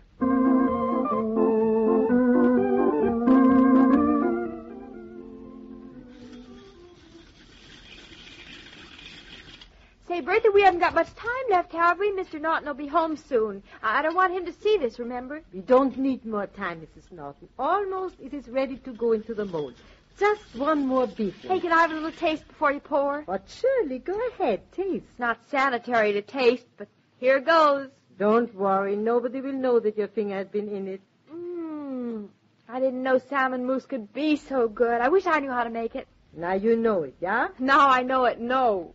Mr. Naughton, he likes salmon mousse? He doesn't like salmon. Mama doesn't either. Neither does Fritz. I make a mousse for Fritz, too. All mixed up, he doesn't know what it is. He eats it. Mr. Naughton won't know what it is either, and he'll love it. Here, let me wash that pan for you. It's all washed already. Bertha, you're marvelous. If I boil one egg, the whole kitchen gets involved. When you have cooked so long as I have 30 years, you will know so much, too. Oh, I never will. I'm not the efficient type. Mama's been trying to teach me for ages. How do you two do it? I try to explain. When a new wife learns to cook, she uses everything she has. Whoosh! The whole kitchen it gets upside down. You know, Mrs. Naughton, sometimes I think a girl she shouldn't be married until she's 50 years old. Oh, dear, I couldn't wait that long to marry David. But you will learn one day. One day you wake up and you are neat like a pin. I'll tell Mr. Naughton that. He'll be delighted. What day will I wake up neat? Soon. You want I should pull the mousse into the mold? No, no, no. Hey, let me do it, Bertha. Oh, where'd I put that mold now? Is this it? No, I wanted to use the one that was shaped like a fish. I Oh, saw where it is someplace. now? Where was it? In the closet you put it. Oh, I couldn't have. What would I put it in the closet for? Is this is Mrs. Naughton? Yes, where was it? In the closet. See what I mean about myself? Now, Mrs. Naughton, pour it in slow. And just before your dinner party, I will bring up the filling. Bertha, what would I do without you? Oh, fine. You would do fine. Oh, we would do without salmon mousse. That's one sure thing. Mrs. Naughton, for me, believe me, it is a real happiness to help you. You are as if I had found my own child again. You had six, didn't you, Bertha? I had six, yeah. I lost three. How awful. So is the way it goes in life. I don't think I could bear it. To have a child and lose it. You cannot always fight with life. Ah, but for you, everything will be beautiful. You want children, don't you? Oh, a house full. Right away, too. That is good. I like to hear that. David says they'll all be boys and look like him. Uh, Bertha, I'm putting the mousse in the back of the icebox with a plate over it, so Mr. Naughton won't see it. this party will be a very important occasion, Bertha. Yes? Yes, first time Mama comes over for dinner. Surely that is important. It's the way I, I always want it. She's a very important person, only she doesn't know it. Yeah, that is why she is important.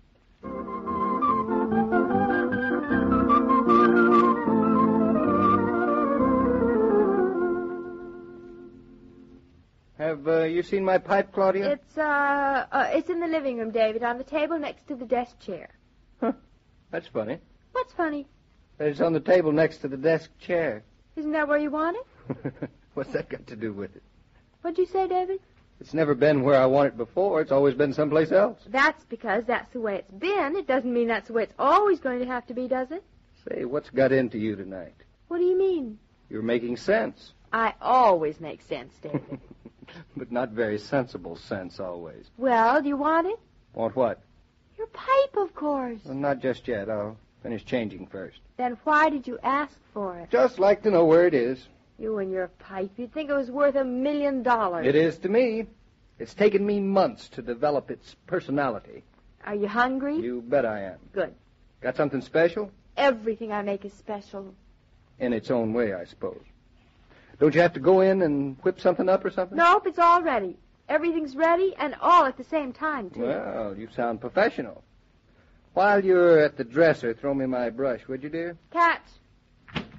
Oh, you missed. I'm standing here, not there. I threw it right to you, your butterfinger. Here, you catch.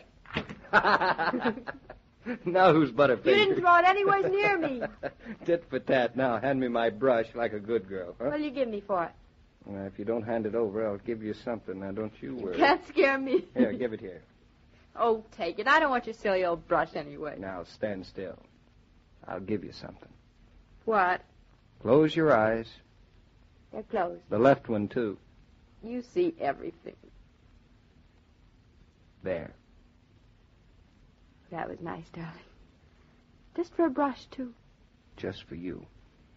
Now, go and sit on the bed so I can comb my hair. Isn't it wonderful when things are done systematically? There's so much more time. Time for what? For us, of course. David, why don't you try parting your hair on the right side for a change? Because men part their hair on the left side. You get bald parting your hair always on the same side. I'm not the type that gets bald. Now let's eat. Let's. Everything's waiting. It certainly is different to have it waiting for me than to have me wait for it. You like it better? Well, so far, okay. You even remembered to light the stove before putting in the meat. Now, just because I did that once doesn't mean I'll always do it. That's nice to know. You know, the man who designed this apartment was no architect. This hall is awfully long for the rest of it. I, I, I think he figured that people who sleep don't have to eat, or vice versa. he didn't know us. Not bad, is it, David, having dinner like this? Just the two of us? And everything waiting as if we had a butler. Not bad at all. Wouldn't mind doing it every night, even. I might get bored, though. It's too simple. You're right. Not enough excitement. Maybe we ought to dress for dinner. No. Tomorrow night, when your mother comes, I'll wear that new tie you bought me. Well, here we are, Mr. Naughton. Hope you enjoy your dinner. Same to you, Mrs. Naughton. Can I help you bring in the things from the kitchen? You just sit down like a man. I'll bring it in. Claudia, Hmm? table's not set. Of course it is. All I see is a knife and fork. What else do we need? Ants if it's a picnic. If it's not a picnic, salt, pepper, glasses, napkins. I'm bringing everything in with a plate. Saves time. What are you going to do with all that time you're saving? Spend it with you. What do you think? Oh, that's different. That's different. Oh, I forgot the butter plates and the butter knives. Do we need them? Well, they're not imperative. I guess not. I guess not, too. They're just a nuisance. You have to wash them after. You're right. No butter plates. We'll use the dinner plate. See, I put the butter on the corner of it in the kitchen and, and a roll. Just like that, I saved two plates. The butter has an unfortunate habit of sliding into the gravy and to the potatoes. Oh, not if you put it right on the roll, David. Hmm. All right with me. I'll be right back. All of this efficiency makes me feel as if we should get acquainted all over again, Claudia. I can't hear you. I say all of this makes me feel as we should get acquainted all over again. Wait and tell me when I come in, David. Here I come. Now that tray is tray's loaded. Here, here, give it to me. I've got everything on it, so I only have to make one trip. It's much better than running in and out all the time. Oh, much, much. What were you saying before? Just that you develop a new talent every day. Is that bad? Not so far. Here's your plate. Hey, what happened to that salmon you bought yesterday? Said you didn't like it. I'll never give you anything you don't like. That's the spirit. Mmm. Those chops look good. They're done, too. I put them in when you started showering. They take exactly 16 minutes, and so do you. You're lucky I'm not erratic. Mmm. Potatoes are cooked through, too. What about the beans? Fit to eat, which is pretty good for beans. You really improved. It's my new system, David, or, or rather, Bertha's. Hope you like the salad, too. I'll let you know in a minute. Now, let's see. Uh, where are the salad plates? There aren't any. We don't need butter about? plates. Why do we need salad plates? I don't know anything funny at all about a salad plate. We have butter. Why do we need salad? We eat it on the same plate. Afterwards. Afterwards, what? Afterwards, we're through eating what's on the plate now. But, darling, chops and beans and potatoes don't mix with salad dressing. David, you're upsetting my whole system. Oh, all right. I'll get the salad plates. Fussy. No, no, don't bother. Really, David, isn't this better than jumping up and down all the time, getting things? Mm-hmm. I guess so. Hey, don't you want any salad? Oh, uh, not just yet. You make the dressing? Yep, with lots of garlic. Mmm, fine. Whoops. What's the matter? Some of it missed my place, but it didn't miss my trousers. David, they're just home from the cleaners. It's not their fault. Not enough room on the plate. David, can I borrow a little butter from you? I put all of mine on the roll right away. I melted into the gravy, but that's my fault. I wasn't quick enough. I'll get some. No, you mustn't. I mustn't. I'd rather have it this way so we can be together and eat and not be disturbed. Oh, Well, so far it's worked out, don't you think? like a charm. I'll manage it even better tomorrow. And now, you know what? Right after dinner, I'm going to set the table for breakfast. Then I won't have to do it in the morning. I suppose we'll have to sleep standing up so as not to rumple the beds. Now that's exaggerating. Is it? now, how about some salad? Wonderful. No, I, I guess I don't want it after all. Mm. Delicious. Lots of garlic. Too much gravy in my plate. I'll have to do without. Suit yourself. Smells wonderful, but no, no. that I... settles it. That settles it. David, where are you going? Stop! I'll eat it with the gravy. Hey, David, are you all right? Hmm? I was bringing you a salad plate. Oh, here, let me pick you, help you pick Hey, up hey, the don't pieces. cut yourself again. Careful, you'll hit your head on the corner of the table. Oh. Oh, darling, move over. Let me see where. There. Oh, Kind of nice here under the table, yes, isn't it? but not very efficient of me to drop that plate. I forgive you. Don't be greedy. Let me help. Sure, I'll let you help. It's fun picking up a salad plate together, isn't it? It's fun eating off a salad plate together, too. It's even fun washing a salad plate together. As a matter of fact, I'd rather do things together, I think, than to be so busy trying not to do them at all. Wouldn't you, dear? You think I got a little over efficient too quick, maybe? You think I got a little over hasty with that salad plate, maybe? David Naughton. I could wring your neck breaking a, a perfectly good salad plate just so you could point a moral. Mm-hmm. Just so we could be together. Under the kitchen table.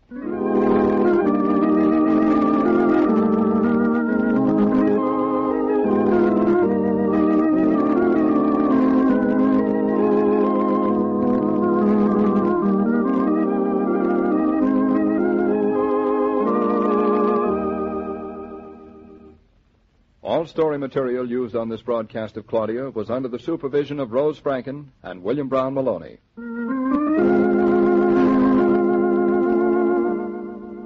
When you're planning a party, less fuss means more fun. And that's why an experienced hostess always has a good supply of Coca Cola on hand.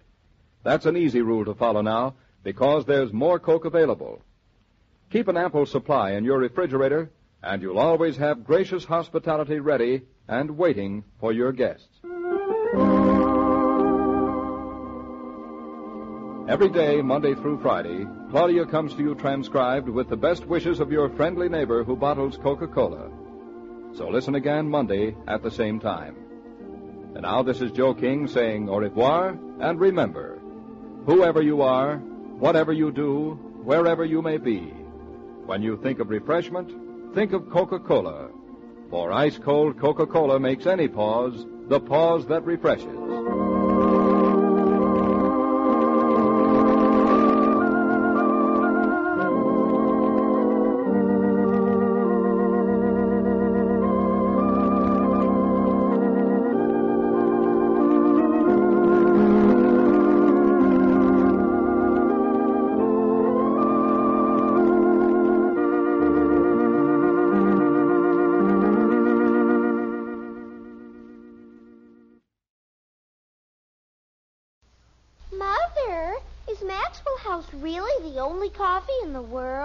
Well, your father says so, and your father knows best.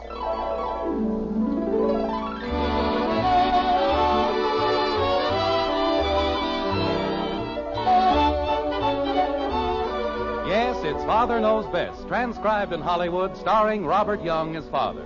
A half hour visit with your neighbors, the Andersons, brought to you by Maxwell House, the coffee that's bought and enjoyed by more people than any other brand of coffee at any price. Maxwell House, always good to the last drop.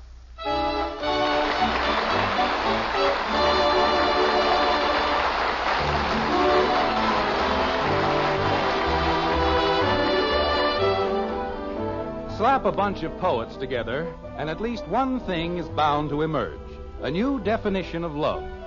In one of his flossier moments, Shakespeare wrote, Love is a smoke raised with the fume of sighs, which is very nice if you go in for that sort of thing. The Messrs. Thurber and White, on the other hand, viewed the emotion with a more practical eye. Love, they said, is the strange bewilderment which overtakes one person on account of another person. In Springfield, in the white frame house on Maple Street, The Andersons probably have ideas of their own on this ethereal subject. Like, well, like this. I think I'll have a little more rice. Would you mind passing it, Betty? Yes, Father. Jim. Honey, let's not start that business about rice being fattening. It isn't.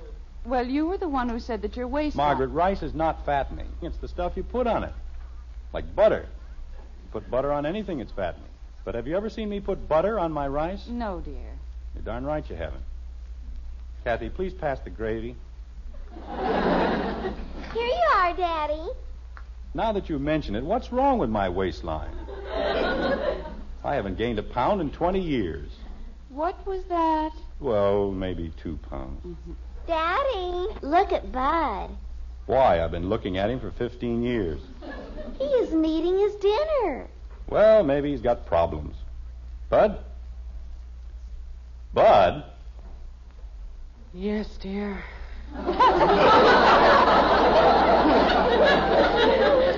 Dear. Bud, what's the matter with you? Hmm? Jim, maybe he doesn't feel well. He's in love. Kathy, mind your own affairs and eat your dinner. Well, he is. Bud, do you feel all right? Bud! I'll answer it. Sit down. Don't you want me to answer the phone? It didn't ring. Will you please sit down? Something rang. I can still hear it. Kind of like bells. Jim, I think he is ill. He's in love. Love. Huh. Bud, if you don't feel well, go to your room. If you do feel well, eat your dinner. Maybe it's the doorbell. I didn't hear anything. Bud. I just heard it again. Jim, something is wrong. I, I don't like the look in his eyes. You know, for the first time in her life, Kathy may be right. Look at that idiotic grin On me? on your brother. He looks like a cross between Boris Karloff and a contented cow.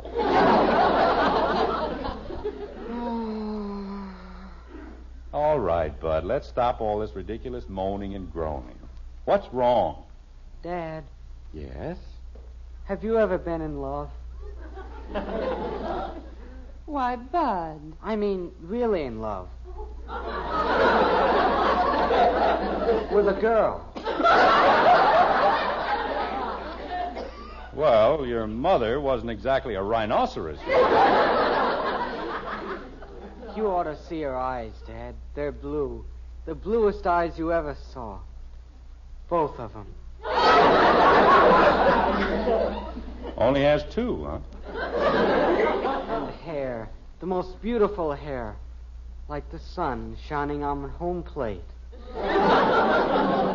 Bud, is this a girl or a double header between the Yanks and Cleveland? It's a girl. The most wonderful girl in the whole world. Fine. Now eat your dinner. Food? How can you think of food at a time like this? I don't think I'll ever eat again. Not ever. I remember when I first met your mother. I went through the same thing. People thought I was going to starve to death. And did you? No, I managed to pull through. Daddy, Yes, Kathy? how long didn't you eat? Oh, I don't know. I don't remember exactly. I know I missed practically one entire lunch. Jim. Dad. What is it, Lochinvar? Who? What do you want? When you and Mom fell in love, what'd you do? Don't you think you're getting a little nosy? No, I mean, how did you know you were in love? How often did you see one another? Oh, a few times a week, something like that. Jim, you were there every night and you know it. Margaret, you're being absolutely no help at all. Bud isn't serious about this girl, are you, Bud? Boy, am I. I mean, he isn't thinking about marriage or anything ridiculous like that, are you? What is ridiculous about marriage? Margaret, he's 15 years old. Oh, I don't mean for Bud. Well, we weren't talking about Errol Flynn.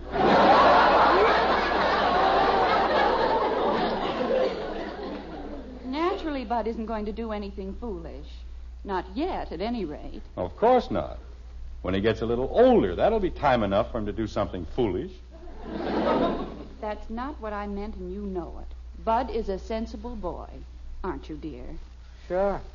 And he knows that he's much too young. He has a lot of time for girls, haven't you, dear? Boy, have I. Bud, let's look at this thing in a more practical manner. You know, going out with girls can be kind of expensive. Flowers, candy, movies. Well, that's one of the things I wanted to talk about, Dad. You see, I only get a dollar and a quarter a week. Yes? How can you take a girl out on a dollar and a quarter a week? You can't. Well, that's why I was thinking. But if you're really sincere about this girl, if you think your life and happiness depend on her, well, do what I did. Go sit on her front porch. Gosh, what kind of fun can you have on a front porch? Oh, don't be stupid.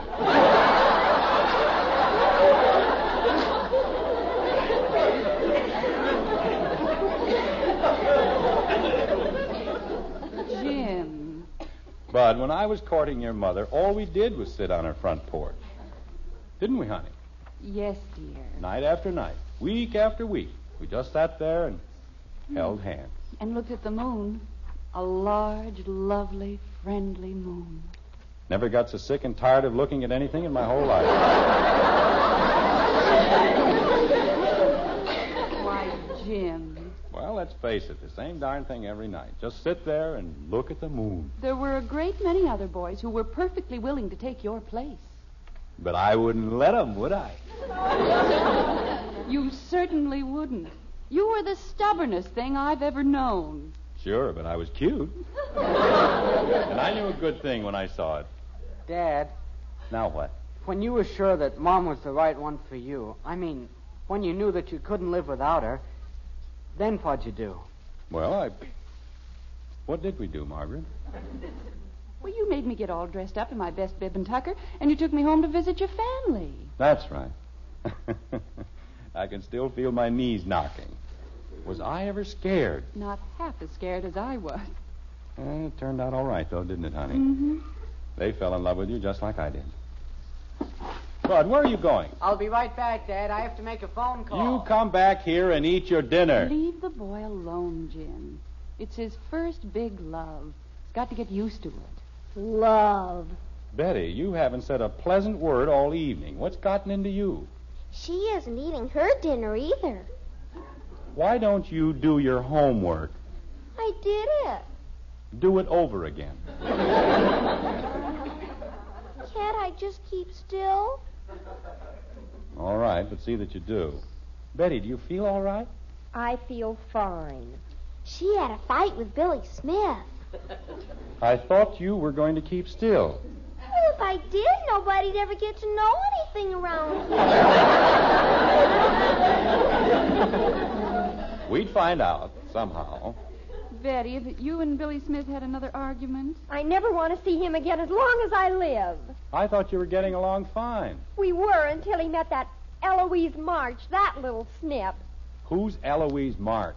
Just the worst little flirt in town, that's all. And if he wants her, he can have her. Betty, I wouldn't get all upset about it if I were you. I'm not upset. I'm not the least bit upset. I just wouldn't give you three cents for all the men in the world, that's all. I would.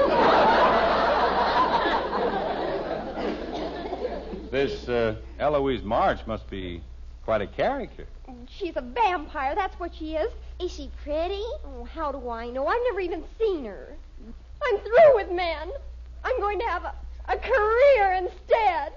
I'm going to devote my whole life to being being a chemist or something. I still love you, Betty. Oh, oh, dear. Taking it pretty hard, isn't she? Well, she and Billy have been friends for so long. What do you think we ought to do? Mommy, What is it, dear? aren't you glad I don't do anything except break windows? Yes, dear, you're a great help. Well, it's all set, Dad. I called her and she's coming over. Who's coming over? My girl. Bud, why in the name of all that's holy? Well, you said to bring her over, didn't you? I said no such thing. But that's what you did. You said so. Bud, this is not the time to bring a girl around. We're having enough trouble with girls.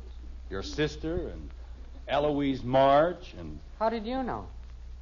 How did I know what? About Eloise March. What about Eloise March? That's my girl. Oh, no.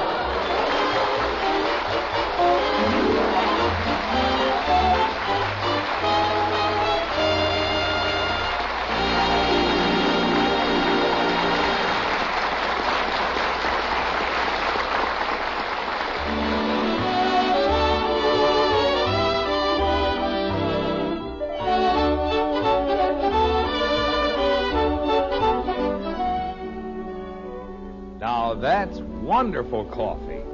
Welcome words you can hear across your breakfast table from the world's greatest coffee expert. Yes, ma'am, he'll be there, that number one expert, because he's your husband. Uh, Naturally, we think we're pretty fair experts. Our Maxwell House coffee is America's favorite brand. But the person with the final say, the one we both want to please, is that husband of yours. And if you'll make his breakfast coffee Maxwell House, we're mighty sure he'll tell you, mm, that's wonderful coffee. Matter of fact, if he doesn't, we'll give you your money back. You see, we know there's no coffee made like Maxwell House. And that's why no coffee tastes like Maxwell House. It's the only coffee with that famous good to the last drop flavor. Get Maxwell House tomorrow and start serving it to your husband. And if he doesn't say it's the best coffee he ever tasted, why, send us the can, an unused portion, and we'll gladly refund the price you paid. Our address is on the front of every one of those familiar blue tins. Tomorrow, find out how much the world's greatest coffee expert enjoys Maxwell House coffee. Always good to the last drop.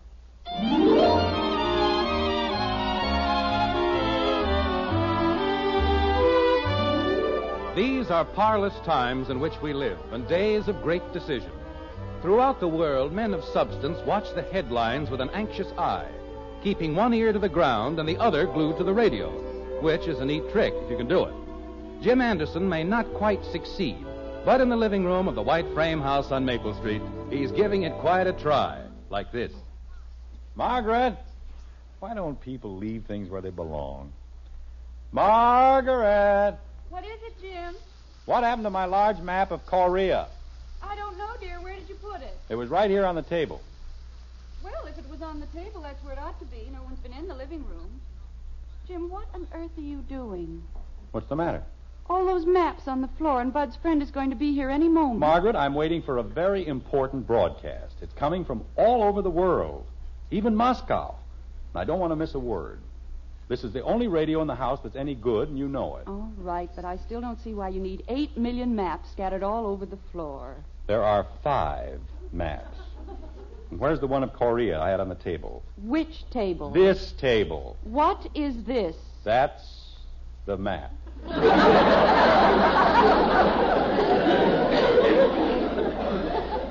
Of course, you couldn't dream of lifting up a big, heavy magazine. Well, the magazine had no business being there in the first place. Dear, if I go into the kitchen, do you think you can find your way back to the radio?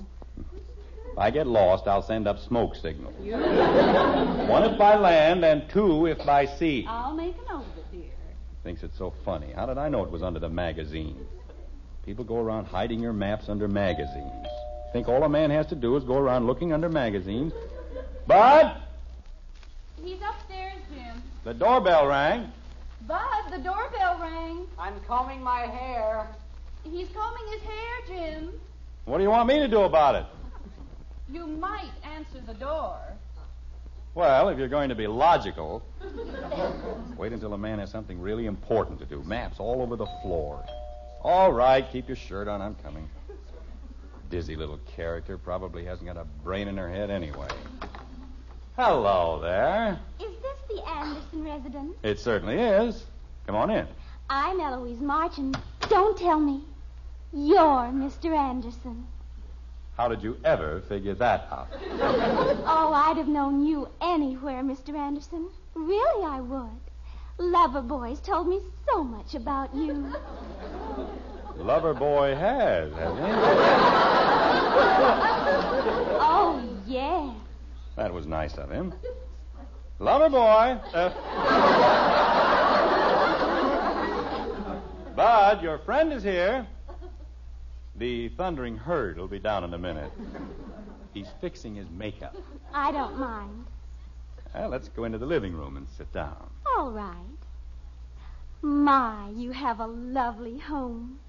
It's so, so gauche. I was hoping you'd notice that. We've tried to make it one of the gauchest homes. And you certainly have. Yes. Uh, Margaret, Bud's friend is here. Please. Just a minute, dear. Mrs. Anderson will be right in. Then you can all go into the den and have a nice little chat. My, all those great big maps. What are they? Oh, just maps of the world. I use them for reference on the important news broadcasts. You do? Why, how clever. I just listen to the broadcasts. I don't deliver them. How clever to use maps. And of the whole world. It's just like I told Bud. Men are so, so, Gauche? aren't they ever? Margaret. Oh, Budsy boy. Hi, Eloise. Gee, you look nice. Oh, but I don't either. Why, I threw on just any old thing. You sure threw him in the right place, didn't you?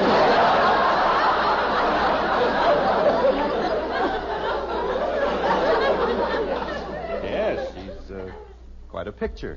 Why, Mr. Anderson. And uh, speaking of pictures, why don't you show Miss Marsh the pictures in the den or someplace? But you said when you took Mom over to your Bud, house. let's not have any arguments about it. There's going to be a very important broadcast. I'm sorry to have kept you waiting, Miss March, but I was busy in the kitchen. Mom, this is Eloise. I'd have known you anywhere, Mrs. Anderson. Bud has told me so much about you. Oh, I'm sure he must have. Father, was that the phone? No, it wasn't the phone. It was the doorbell. I'll be right down. It wasn't for you. Margaret, why don't you take Bud and Eloise into the den and give them some milk and cookies or something? Milk and cookies. Holy cow, Dad.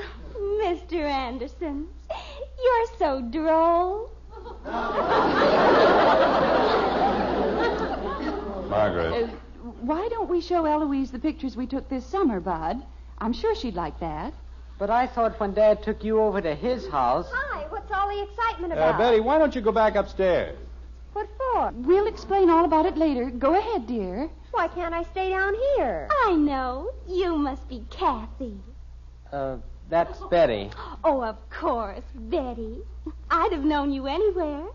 Bud's told me so much about you. I'm Eloise March. No! Margaret, why don't you all go into the den? The nerve of her coming into this house after what she did to me. What who did to you?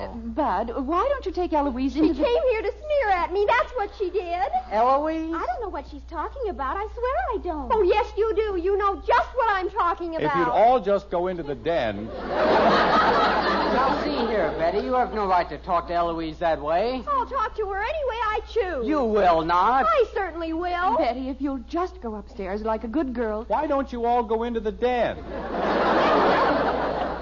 Look at her. Powder and paint an inch thick, and Billy Smith thinks she's so wonderful. Billy Smith. But, honey, you know I don't care about anybody but you. You told the same thing to Billy Smith. I never did. Bud. And Janie Liggett's sister said you told the same thing to Russell Spencer. Eloise, you didn't. She certainly did. Betty. And he was going steady with Marion Swift all the time, and you knew it. I did not know it. Bud. Jim, it won't do any good. It has to. They're going to start the broadcast any minute. Look, if you'll all just go into the den. Eloise, how could you? How could I what? Say what you said when you said you never said what you said before. Well, I never did say it before. You certainly did. Budsy, how can you stand there and let her talk like that? You told me you never went out with older men. I don't. Billy Smith's 18, and you went out with him. Well, only three or four times, and that doesn't mean anything, does it? You've only been out with me twice. Bud, you're standing on my map. Just because I go out with a boy three or four times, what does that prove? Betty! You went out with Billy Smith, and you told me you didn't go out with Billy Smith.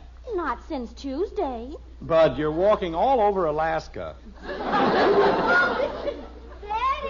Just because he's older than I am and gets a bigger allowance. He does? Sure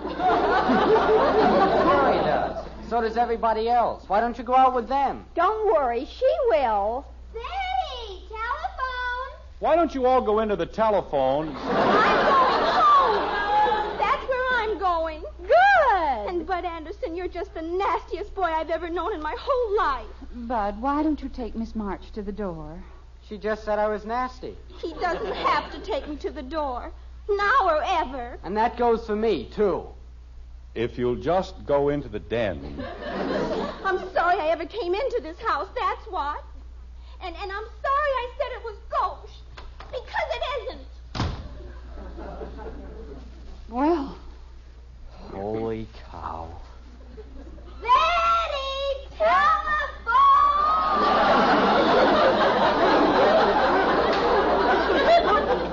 I heard you. all right, Betty, answer the phone. Brazen little snip. I guess I told her. Gee whiz. And I spent my whole allowance on a box of candy. For her. If no one has an objection, now may I listen to the broadcast? A whole dollar and a quarter gone. Bud, why don't you go into the kitchen and fix yourself a sandwich? A sandwich? How can you eat with a broken heart? Easier than with an upper plate.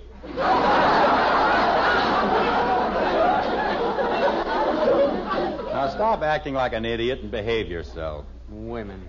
They're just a curse of humanity. Yes, dear, we're awful. Oh, I didn't mean you, Mom.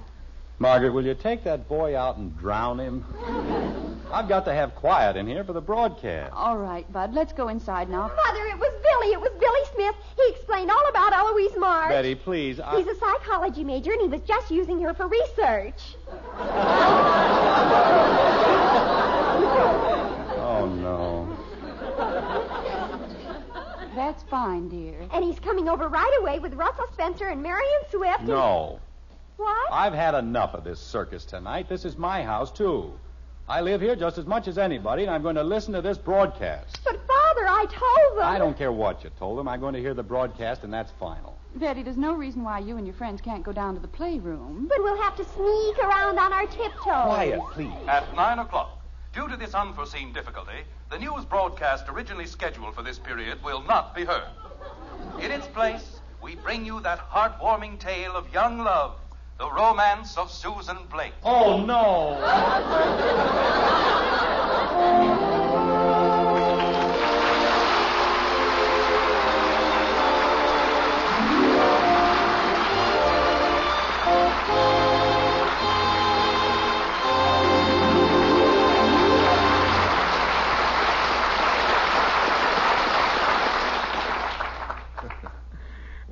A time like that, I guess there just isn't much for Father to say.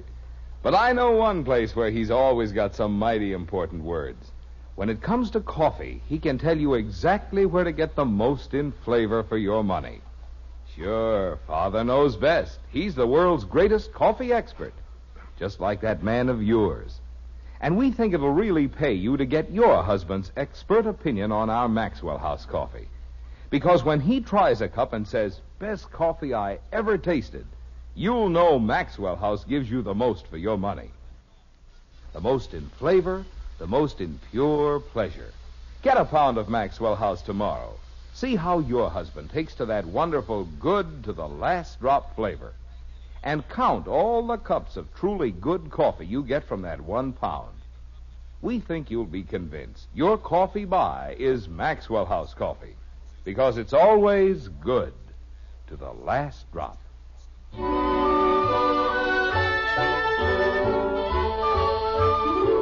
It's midnight in Springfield, and all is quiet in the white frame house on Maple Street. That is, all should be nice and quiet. But you know how it is with the Andersons. Noon or midnight, there's never a dull moment like this. Jim. Uh, Jim. huh? What? What's the matter? What- Jim, wake up. Oh, what for? Listen, I just heard something downstairs. Oh, go to sleep, Margaret. It's probably nothing but a burglar. Jim, are you going downstairs, or do you want me to call Bud? No, never mind. I'll go. Be very careful, dear. Please. Sure, I'll be careful. If it is a burglar, just call the police. That's a very good idea. Thank you very much. Wake a man out of a sound sleep and then expect him to go roaming around in the dark. Oh, Jim. One of these nights I'm going to fall down the stairs and break my neck. Serve him right, too. Call the police. What did she think I was going to do? Wrestle with him? All right. Oh, Hiya, Dad. What's up? I am. what are you doing down here? I was hungry. You Want a sandwich? No, thank you. What uh, happened to your broken heart? Oh, I don't know.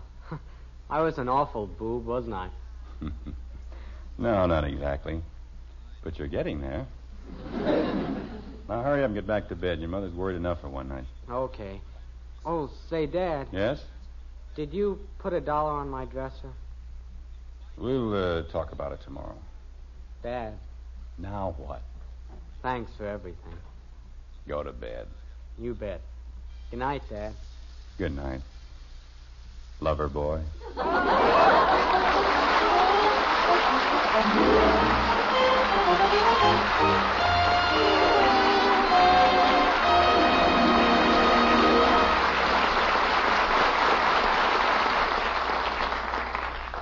It's a wonderful feeling to start the day singing.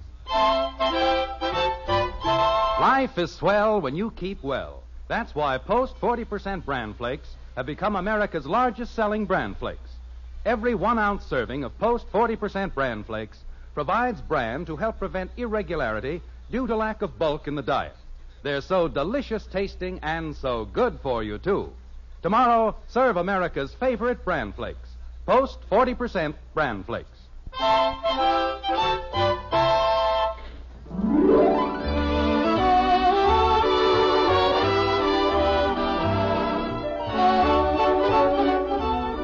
Join us again next week when we'll be back with Father Knows Best, starring Robert Young as Jim Anderson, with Roy Bargy and the Maxwell House Orchestra, and yours truly, Bill Forman.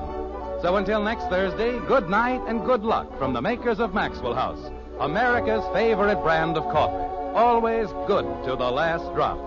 Father Knows Best was transcribed in Hollywood and written by Ed James. Now stay tuned in for Dragnet, which follows immediately over most of these stations.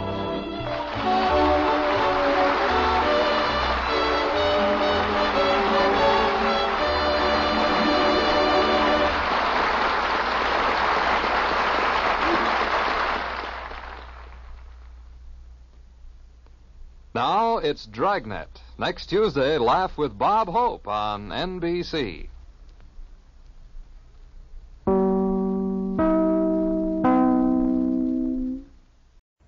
Ladies and gentlemen, the secret word tonight is hair. H A I R. Really? You bet your life.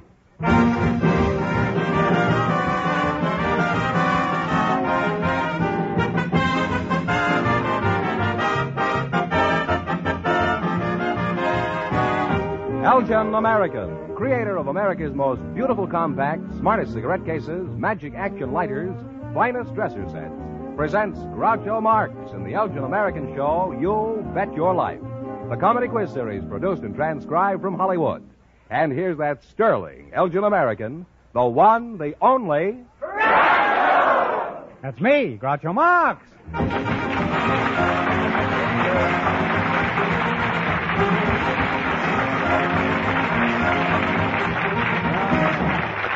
Thank you. Well, here I am again with $2,000 for one of our couples tonight. George Fenneman, who's first on the docket?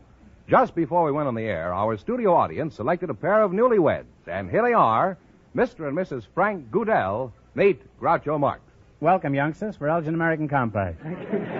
and if you say the secret word, you win a 16 millimeter Apollo Sound movie projector that sells for $129.50. It's a common word, something you always have with you. You two are uh, newlyweds, eh? Right. Mrs. Uh, Frank uh, Goodell, is that right? Yes, sir. You're not related to John Goodell. Not as I know. You're the blushing bride, I take it. I'm the bride.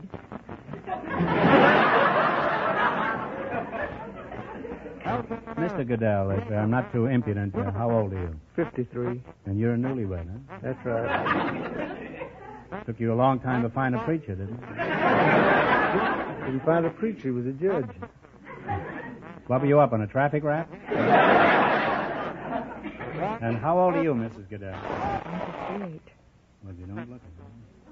And, uh, be honest. well, you don't have to be honest with me. Huh? I won't be honest with you. And I... How long ago was this knot tied?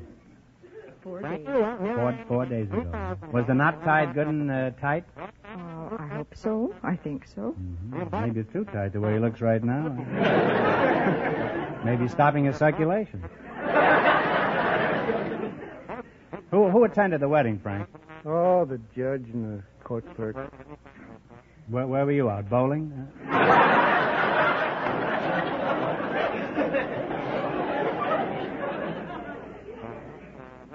What do you do for a living, Frank? I'm an attendant at the Brentwood Hospital.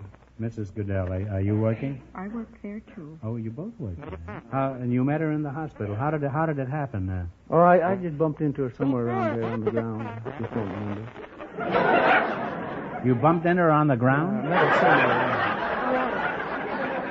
I don't quite remember. What were you crawling along on?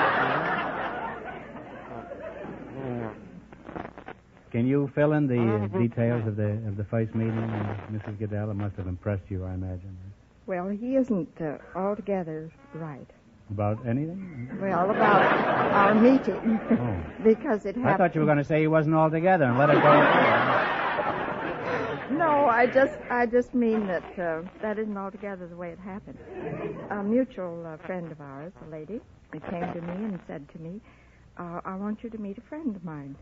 Who was crawling along in the ground? she didn't say that, but, and uh, did she said? Um, uh, "I want to bring him over to your house." And as I go, I'll say, Frank, get her telephone number. And of course, if he's seen it two times, he'll try it on me. so, all right, I wrote the uh, uh, the telephone number very carefully for him, and then from there we waited for things to happen. What did you say when you proposed to Mrs. Goodell? I just said, let's get married. Did he tell the truth, uh, Mrs. Goodell? Well, no, it didn't happen quite like that. Your two stories don't uh, exactly jive, Frank. Oh, Uh, well, I, I get all twisted up, you know. I- Yeah. Well, when she gets you home, she'll unravel you, I think. well, in spite of my being so nos- nosy, I hope the wedding bells aren't as cracked as I am, Frank. And uh, we want you to have some perfect Christmas gifts from our sponsor. For Mrs. Goodell, a gift any bride will enjoy. This lovely engraved dresser set by Elgin American. That is beautiful. And what have you got for Frankie boy here, huh? And Mr. Goodell, for your ideal Christmas gift, Elgin American's hand engraved sterling silver cigarette case that holds 20 regular or 16 king size cigarettes. Well, Frank, let's get back to your marriage, shall we? Sure, okay. Well, you don't have to be so enthusiastic about it. Now, after the honeymoon, did you carry her over the threshold? Uh, No, but I'm thinking about it.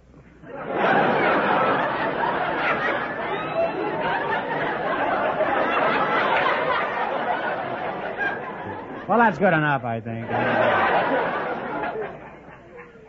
Now, uh, Mrs. Goodell, what particular advantages are there in marrying uh, late in life? I mean, you uh, get companionship. Companionship, yes, indeed. Security. You have anything to add to that, Frank? Not a thing. Everything she says is right. Have you? Haven't you any ideas of your own about why it's nice you got married? Oh, sure. Clean clothes. Someone to cook for me and play Clean canasta. clothes, huh? You could have married a laundromat, you know. Someone to play canasta with. Good thing he isn't crazy about football, huh? You might have married Red Grange. Huh? Red Grange. That'll give you an idea of the last time I saw a football game.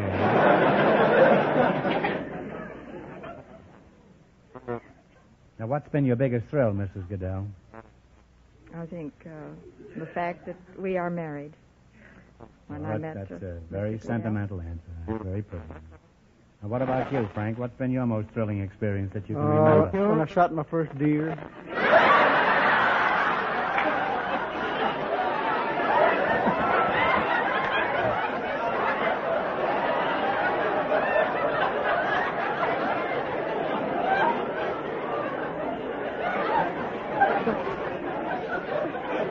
You've got more romance in your little finger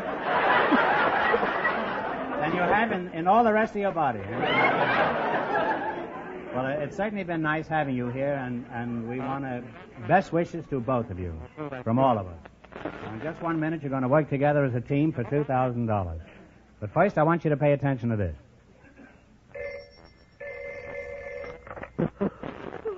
Oh, hello. Of course I was asleep.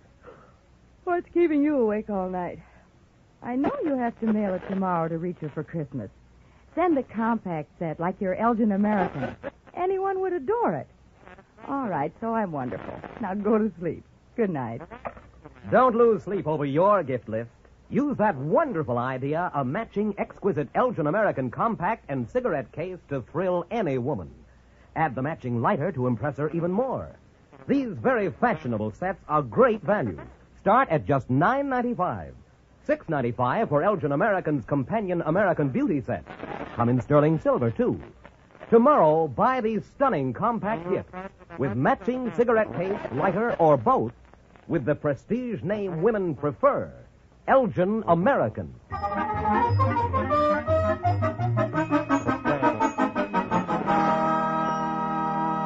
Okay, now see, now see if you'll get a chance at the $2,000 question. You're going to play the Elgin American game, you bet your life. Fenneman, explain the rules. Each of our three couples has $20. They bet as much of that 20 as they want on each of four questions. The couple that earns the most money gets a chance at the $2,000 question at the end of the show. Our other two couples are in a waiting room off stage, so they don't know what's happening out here. Here we go. Let's see how high I can build you $20. You selected major cities of the world as your category. Here's your first question. You have $20. How much you going to try? Five. In what country is the city of Leipzig? Poland. Oh, uh, let, uh, One answer between you now. No, I'm, I'm sorry. It's, it's Germany. They now have $15. Remember, you're going for $2,000 tonight. How much of the 15 will you try? uh, five more. Five more. In what country is the city of Prague? Uh, Czechoslovakia. Czechoslovakia is right. Now they have $20 All right, again. now you're back where you are. Here's your third question. How much of the 20 are you going to risk? Ten of it. Ten dollars. In what country is the city of Sheffield? England. England is correct. They're on the way now. They have $30. You've got thirty dollars. How much are you going to try? Ten. Ten dollars. All right. And what country is the city of Warsaw? Poland. Poland is correct. And they wind up with $40.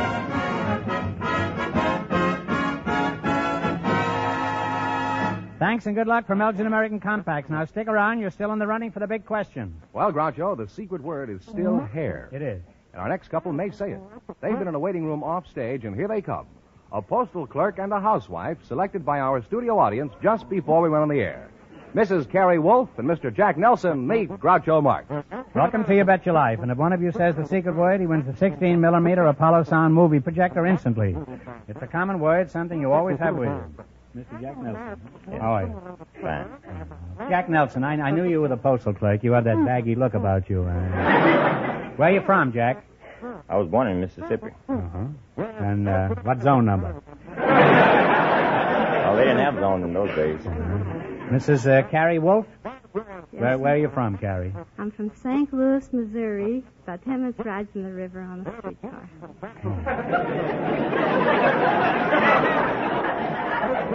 Any particular river? Mississippi. oh, the Mississippi. What does your husband do, Carrie? He's a chemical salesman. Chemical salesman? Yes. What kind of a salesman is that? Huh? Oh, he sells all kinds of chemicals. Well, then I guess he's a chemical salesman. huh? How'd, how'd you meet him? Well, I met him at a picnic, and uh, he had He said if I had a bathing suit, I'd go in swimming. So I told him I'd loan him mine. he weighed 120 pounds, and I weighed 204. So uh, And what did you, what were you wearing? I didn't go in the water. I didn't want to get my hair wet.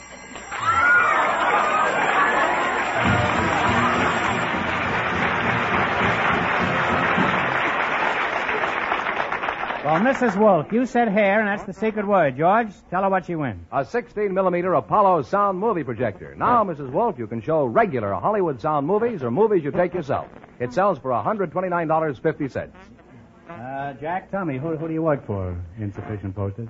United States Post Office. Uh, you work for the post office, but who's your boss? Then? Well, Postmaster General. Don't be so sure, you know. The way things are going in Washington these days, you're liable to find your boss as the postmaster admiral. so what do you do as a postal clerk? Well, I sell money orders. I work in the register section and sort mail. Sort mail. Tell me, do you run across some uh, pretty interesting uh, confidential letters? Oh, I never read letters. well, then I'll never waste my time writing you a letter.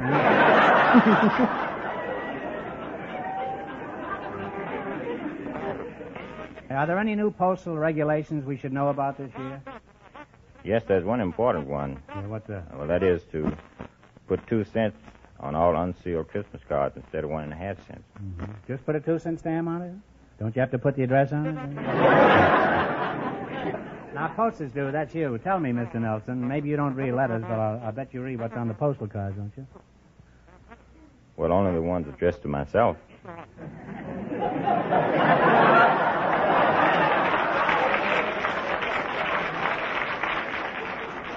This baby is on to me. eh? you mean you don't even take a little glance at other people's postal cards? No. Well, how do you know where to deliver them?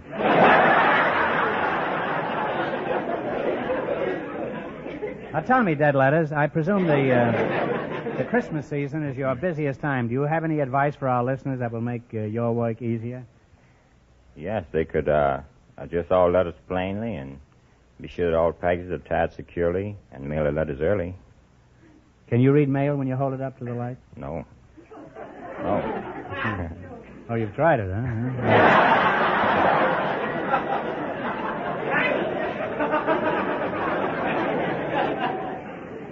well, it's been interesting having you here, and we want you to have the perfect Christmas gifts from our sponsor, Fenneman. For Mrs. Wolf, Elgin American's beautiful simulated pearls. They're the finest pearls made by man. I'm sure you'll Oh, enjoy them. Beautiful. Thank you. And for Mr. Nelson, Elgin American's popular cigarette case with today's smart leather-like look. Something to show off. Now let's play You Bet Your Life for two thousand dollars. You run your twenty bucks into more than the other two couples, and you get the chance at the big question later. Fenneman's off stage to remind our listeners how much the first couple won. The newlyweds won $40. Here we go. Let's see how high I can build you twenty dollars. You selected capitals of states as your category. Is that right? That's right. How much you going to try? Ten. Ten dollars. All right. What is the capital of Colorado? Denver. Denver is correct.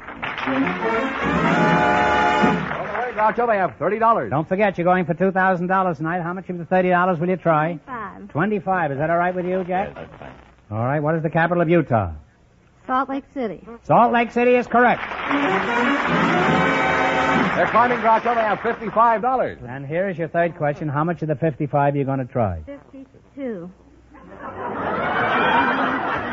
What about you, Jack? You've got something to say about this, too, you know. About 50, I think. Fifty. 50. That all right with you, Carrie? All right. Now, what is the capital of South Dakota? Yeah. Pierre is correct. Now they have $105. All right, you've got $105, and here's your last chance to beat the other couple. Now, 105. you're going to bet a hun- Is that all right with you, Jack? Yes, that's fine. 105. What is the capital of Arkansas? Little Rock. Little Rock is correct. And they wind up with $210. All right, Carrie.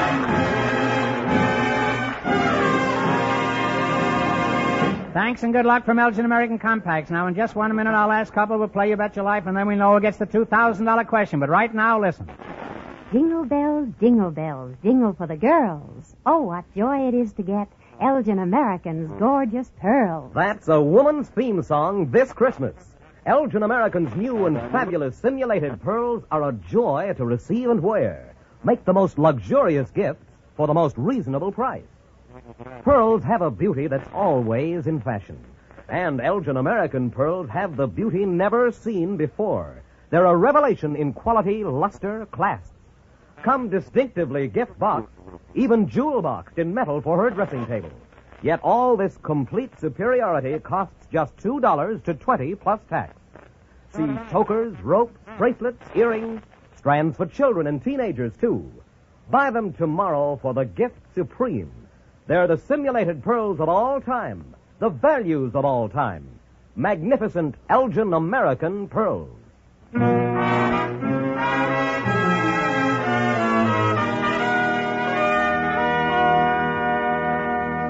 then, we'll soon know who's going to earn the most money and get the chance at the $2,000 question. George, who's leading so far? The postal clerk and the housewife with $210. And the secret word is still hair. Our final couple is coming in from their waiting room. Perhaps they'll say the secret word. We invited some physical instructors to the show tonight, and just before we went on the air, the studio audience selected Mr. Karis Kern and a high school boy, Jules Kirker, to be his partner. Gentlemen, meet Groucho Marx. Welcome, Giants, to the Elgin American Club. and if one of you says the secret word, he wins a 16 millimeter movie projector instantly. It's a common word, something you always have with you. So you're a physical rec- no, a physical instructor. Yes. Physical instructor, huh? Yes. Yeah. Where are you from, uh, Karis? Uh, Colfax, Colorado. Is that near Hot Fats? Uh... Fat? That's right. I think they changed the name, though. Well, I should think they would. Where are you from, Shrimp? Huh? Uh, I was. Julius, huh? Yeah, you can call me Jules. Well, that'll be fun, huh? How? Call me Jules, too, huh? Where, where are you from? Uh... I was born in the capital United States, Brooklyn.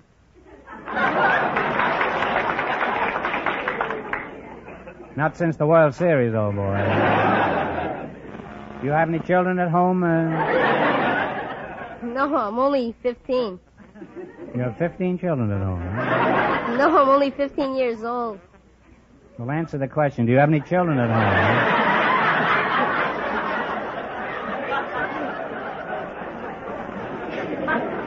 Uh, I have two sisters and a brother. Well, that's a nice sized family.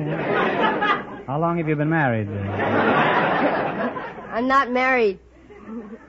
Well, how'd you meet your wife? Once I fasten on to something, there's no letting it. How'd you meet your wife, Julius? Well, I haven't got a wife. Oh, a bachelor, eh? You live all alone? No, I live with my family. Now we're getting someplace. Why didn't you say so? How big is your family? Well, I have two sisters, a brother, my mother and father, and myself. Mhm. You're evading the question. How big is your father? My father, my father's not so tall, but I have a brother taller than you. Don't forget, I'm sitting down here. And I'm wearing glasses, huh? Uh, Mr. K- uh, Karen, who are you? I'm a physical director. Now, you're threatening me, too, huh? Where do you do your physical instructing? Uh, At the uh, Marcy House of Health. I thought Marcy was in the cold, cold ground, huh?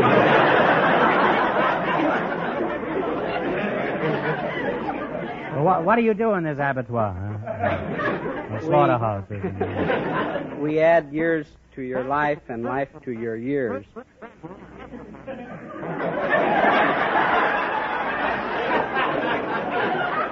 Did you just make that up? Uh... No, that's our motto. Oh. Now, tell me, your body and soul, what are some good exercise people can do at home? One of the best is open a window and stand for it and take several deep breaths. No, that wouldn't be any good for me. I haven't got strength enough to open the window. Huh? How's your wife, Julius? I haven't got a wife. She left you, eh? Well, you've still got your family, huh? You tell your father he doesn't scare me a bit. Are you working, Julia? Uh, sometimes I work down at my dad's store. What kind of a store? He has a grocery store down at Brea and Adams. Uh-huh. What's the name of it? The Brea Food Center. You ever hook any stuff down there? Well, what I do for him is uh, sometimes when he's busy, I stock and answer the telephone sometimes. What kind of phone calls do you get there? People having orders. Like what? What do they order? Food.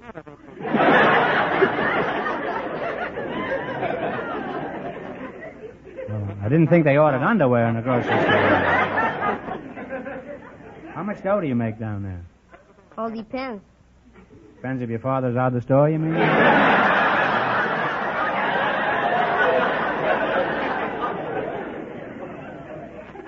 Well, what are you saving for? Made my college education. Uh, where do you want to go? Undecided.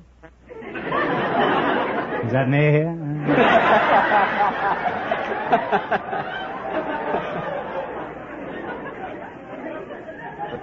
you got a, you've got a girl, Julius, huh? Yeah, slightly. Well, she should be slight at that age. What is she like? Could you describe her? Well, she wears jet black hair. Sometimes she wears.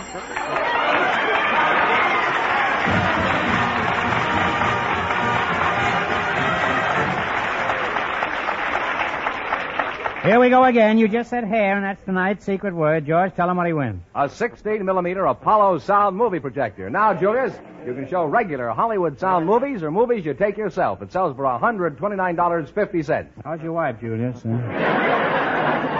Haven't got a wife. Oh, you got rid of her, huh? Still got your family, I hope. Now we have some wonderful Christmas gifts for both of you, George. For Julius, Elgin American's exclusive heart-shaped compact that's definitely different. It's jeweler's bronze that looks like gold. Just the thing for his mother's Christmas present. And for Mr. Kern, this lovely sterling silver compact with 14 karat gold engraving. An Elgin American, of course. His wife will fall in love with it Christmas morning. Now let's play You Bet Your Life. If you can beat our other two couples in the quiz, you'll get a crack at the $2,000 question. I can't tell you how much they won, but George is off stage to remind our listeners. The postal clerk and the housewife are ahead with $210. Here we go. Let's see how high I can build you $20.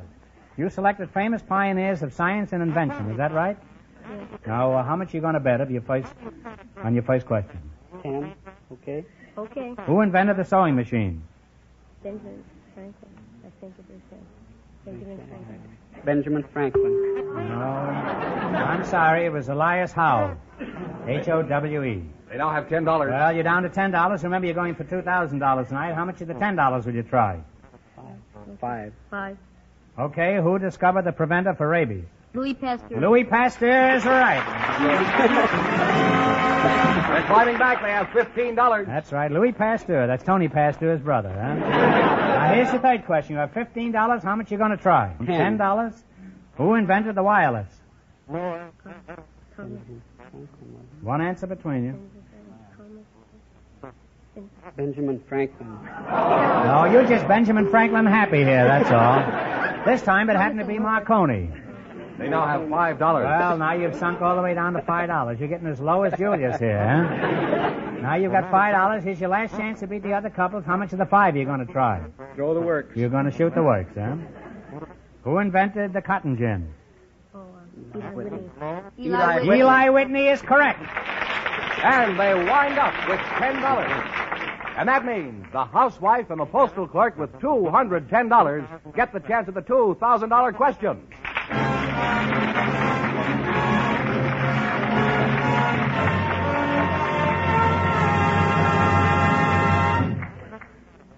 And now, a word from Myron Wallace. The name Elgin American means the very finest quality designing, finish, and craftsmanship. The best value. In exquisite compacts, gorgeous simulated pearls, magnificent dresser sets, magic action lighters, wondrous lighter cases, distinguished cigarette cases, handsome military sets, fascinating musical humidors. Your favorite store has a complete assortment of the newest Elgin American styles right now. See them. And for your own proud use, for thrilling prestige gifts, always buy Elgin American.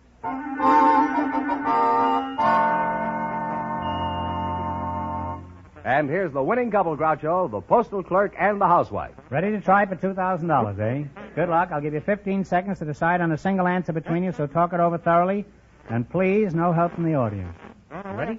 The chairman of Europe's Western Union Defense Alliance is a famous British soldier. He wears a beret. For $2,000, what's his name?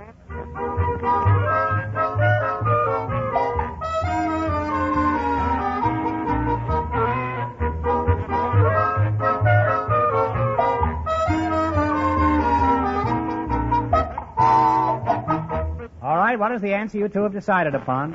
General Montgomery. General Montgomery is right, huh?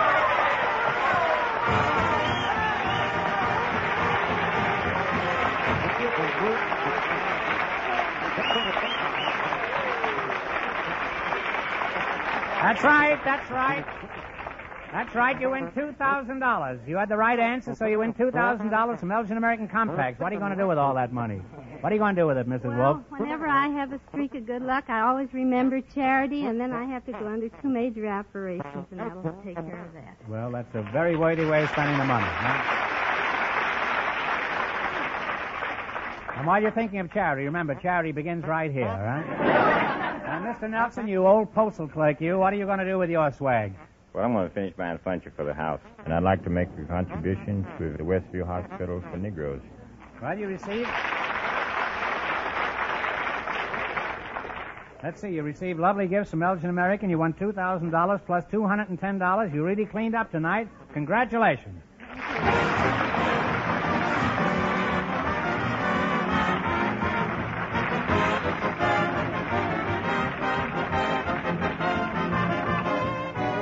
The Elgin American Show, You Bet Your Life, is a John Guedel production, transcribed from Hollywood, directed by Bob Dwan and Bernie Smith. Music by Jerry Fielding. Remember, next week's big question pays $1,000. Be sure to tune in again next Wednesday night at this time for You'll Bet Your Life, starring Groucho Marx, presented by the creators of America's most beautiful compacts, smartest cigarette cases, magic action lighters, and finest dresser sets, Elgin American. Good night, folks. Have you looked at your compact lately? Don't go away now. Bing the Crosby is next, you know.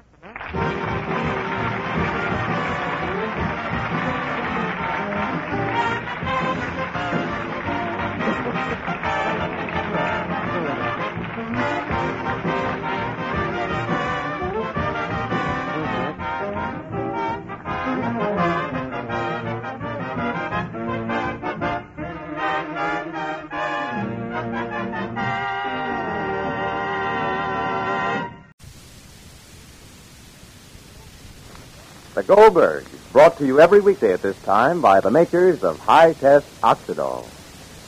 First, though, important news. Tremendously important news for women suffering from wash day sneeze. Now, you can have all the benefit of wonderfully sneeze-proof soap without paying any penalty whatsoever in wash day performance or results. Today's Oxidol, amazingly sneeze-proof, amazingly free of sneezy soap dust. No soap of its type can beat it. But and this is important. Oxidol is made to prevent sneezy soap dust without coarsening the soap, without slowing up speed of sudsing, and with no lessening of that famous white washing power and safety which made it the choice of millions of women. Remember that when you buy laundry soap again. Today's Oxidol is marvelously free of sneezy soap dust without the slightest loss in washing performance. So, if you get all the hay feverish and red-eyed from clouds of irritating soap dust, Switch to high test Oxidol now. It's unsurpassed for being sneeze free, plus fast and safe, plus an amazing ability to get white things shades whiter. Why, we hear from women everywhere singing the praises of today's high test Oxidol.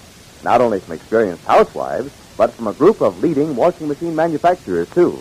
The makers of the new famous 1941 Apex Speedliner washer, for instance, far and away one of the largest and most important washer makers in the entire country. They're so impressed with Oxidol's performance, they're now officially recommending it for use in their Apex washers. You see, they've had proof that Oxidol washes clothes as much as 9 to 11 tintometer shades whiter than many other popular soaps. And on top of this magnificent whiteness, it's safe for washable colors. And naturally, they don't want their Apex customers to miss out on Oxidol. Yes, and washer owners, to see this marvelous Oxidol the famous Apex people are recommending at work, Stop at your nearest Apex dealer today for a demonstration of it in the latest Apex Speedliner washers. No cost or obligation, no ma'am. And a thrilling preview of the brilliant performance Oxidol can give you every week. And now, the Goldbergs. The Goldbergs are settling down in South Carolina as the guests of the Allisons. Jake's old friend, Mr. Allison, and his daughter Sylvia have welcomed the Goldbergs into the bosom of the family into which Sammy is marrying. And there in the Carolina spring, in the quiet town, the Goldbergs should be very happy on this very happy occasion in all family life. However, there's one thing that makes Molly a little anxious, and that is that Sammy's out on the road on business for Mr. Allison and isn't expected home yet for days. Molly, of course, is very anxious to see Sammy after all these weeks of separation. And Molly would be terrified if she knew the truth. For the Allisons are lying. Sammy's gone, and gone for good, as Sylvia well knows. For Sammy discovered just how false, vicious, and hypocritical Sylvia is, and he left. But Mr. Allison believes what Sylvia told him, that Sammy would return. And so he consented to pretend to the Goldbergs that Sammy was away on business. But meanwhile, his conscience bothers him, and would bother him all the more if he knew that a call had come from Glastonbury for Molly, which Sylvia refused to accept. Why don't people pay a little attention to what I want? Hello. William? How many times do I have to tell you to see that my office is never without a box of bicarbonate? Well, I don't see it. All right, all right. Who's downstairs in the store? Oh, the Goldbergs. Well, uh, show them around. I'll I'll be right down.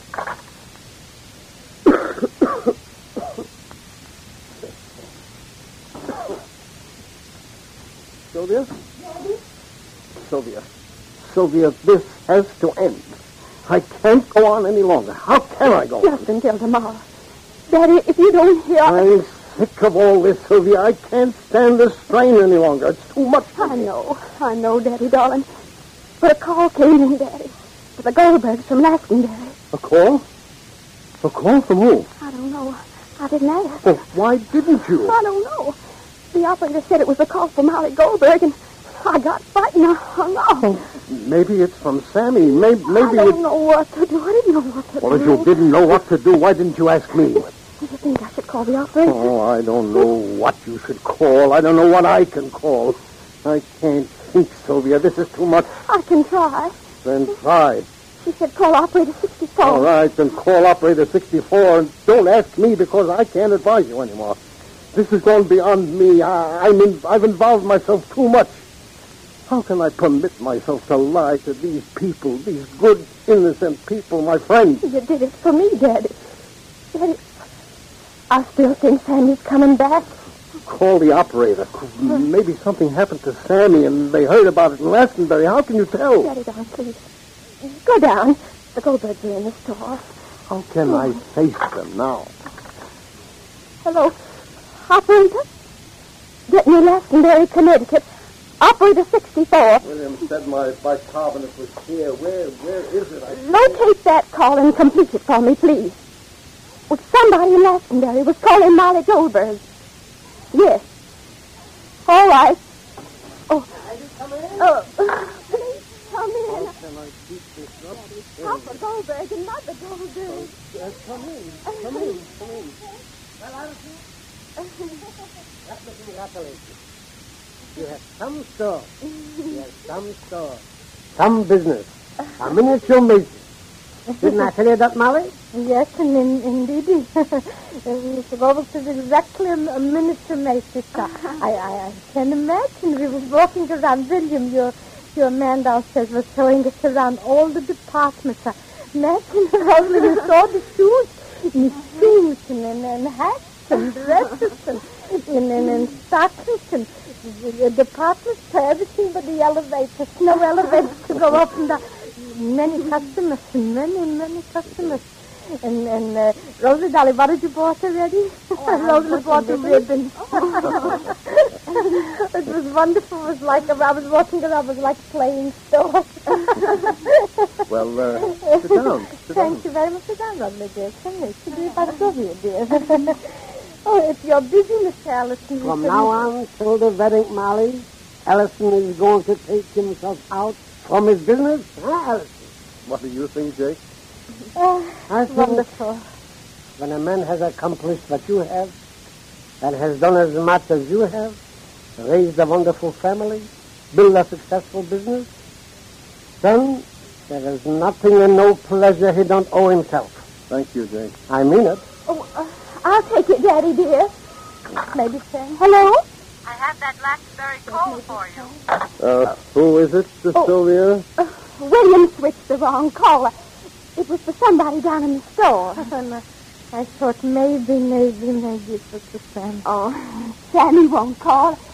He writes letters. You know, he likes to write. And besides, Daddy's a bear when it comes to long distance calls. Uh-huh. He gave Sammy a certain amount of money and said, Sammy, my boy, you're on your own.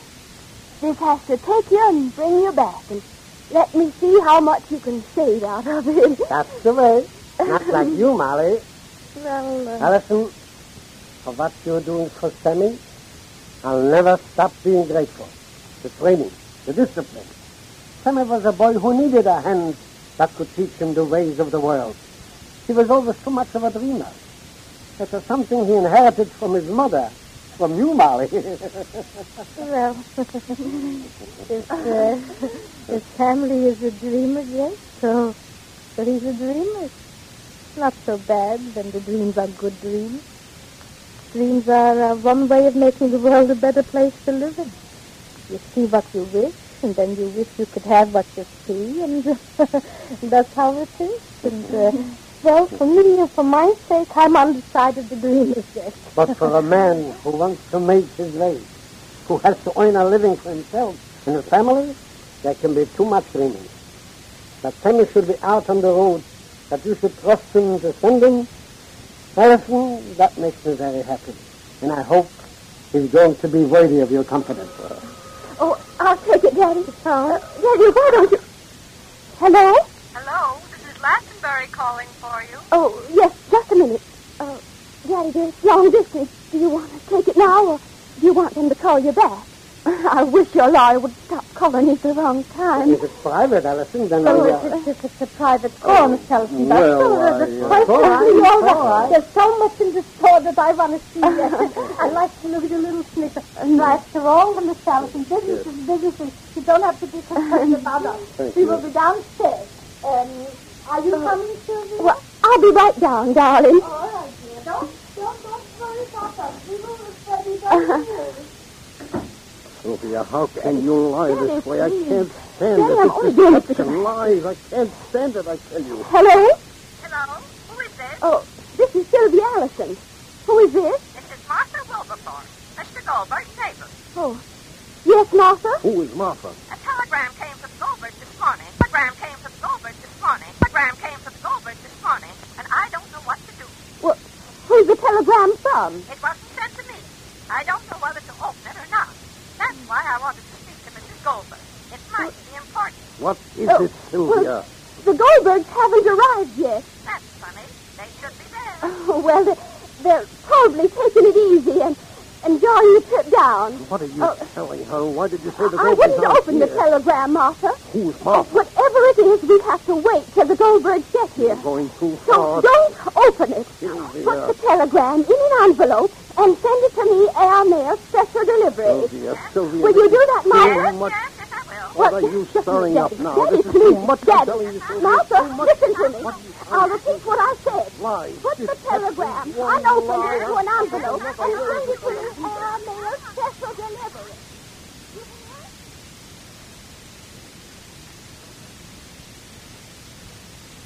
Is the telegram from Sammy? And what does it say? How long can Sylvia keep the truth about Sammy's disappearance from Molly? And what does she hope to accomplish by it? Now, washer owners, something else you've noticed when you visit your nearest Apex washer dealers this week and watch Oxidol demonstrated in the famous new Apex C-liner washer. You'll notice how much suds you get with just a little Oxidol. Why, Oxidol gives up to three times the suds of many popular package soaps, cup for cup. Yes, up to three times the suds, and suds that stand up as much as two to three times longer. And remember, you see this marvelous Apex Oxidol demonstration absolutely without cost or obligation. It's simply a courtesy to you from your Apex dealer. A chance to find out firsthand what Oxidol can do for you every week. See how gloriously white it can get your whites in. Note how amazingly sneeze-free it is without any loss in washing performance. Be sure to listen to the next episode of The Goldberg. Mr. Allison begins to crack under the strain, and Molly sees that something's wrong. This living story of those lovable Goldbergs is written for you by Gertrude Berg and brought to you by the makers of the new High Test Oxidol. And this is James Fleming saying goodbye till tomorrow.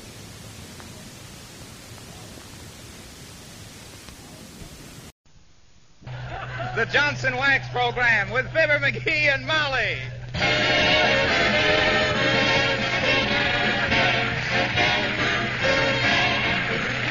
The makers of Johnson's Wax, Johnson's self-polishing Glo-Coats present Marion and Jim Jordan as Fibber McGee and Molly with Bill Thompson, the King's Men, and Billy Mills Orchestra. The show opens with This Cat Below.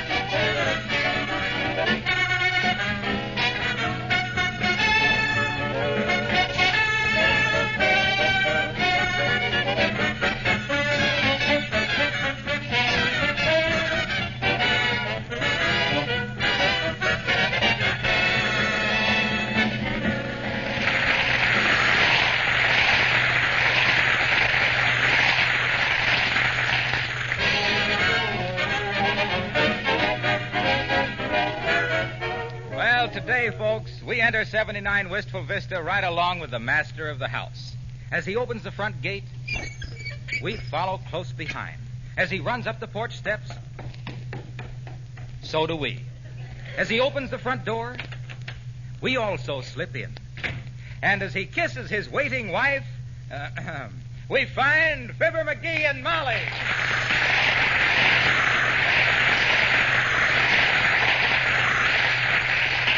Hi, Molly. Hello, dearie. What are you hiding behind your back? Let me see. Oh, nothing much. Just a few flowers. Here. Oh, a bouquet of roses. Yeah. Ah, they're so lovely. Oh, it wasn't anything that any red blooded. McGee, what have you been up to? Well, what you mean, Molly? You know very well what I mean, McGee. Huh? When a man brings his wife flowers for no reason, there's a reason. Look, Mrs. McGee, this is an anniversary. Just five years ago today, on the 16th of April, we went on the air for Johnson's Wax. Oh, heavenly days. Yeah? for the purposes of the script, imagine me forgetting that. Yes, sir. Imagine us talking ourselves red in the network every Tuesday night for five years. Do you remember that first broadcast in New York, oh, McGee? Oh, boy, was that terrible. And what we overheard one of the NBC vice presidents saying afterwards? What did he say? He said, Well, Bill, they just hatched a turkey in Studio H. but he says it won't live till Thanksgiving. Ah, well, I knew we could make a go of it. I had faith. Yes, you did. I sure did. It took three options to get you to move out of that tourist camp. Come in, come in, by all means. Hello there, Johnny. Hello, daughter. Telegram for you. Sign here. Oh, thanks, old timer. Who's the wire from, McGee? Oh, boy, the president of one of the big film companies. Rodney Goldbugle, head of 19th Century Wolf. Really? What does it say? Says, My staff feels that after five years on radio, You have tremendous box office possibilities. Stop. Hmm. But I don't think so, and that's that. Signed Goldbugle. Hmm. Wonder he didn't send it collect. He did. What? Hey! Well, freeze my lagoon and call me Sonia. That does it, Johnny. That absolutely does it. Freeze my lagoon and call me Sonia. That's going too far. Why, what do you mean, Mr. Oldtimer? Look, daughter, for five years now, rain or shine, fair weather and foul, week in, week out, I've been coming here to listen to your husband's bum jokes, just so I could tell him the way I heard it. Hoping and praying that maybe I could improve your sense of humor. But I give up. I'm through. I'll wash my hands of the whole business. So long, kid. See you next week.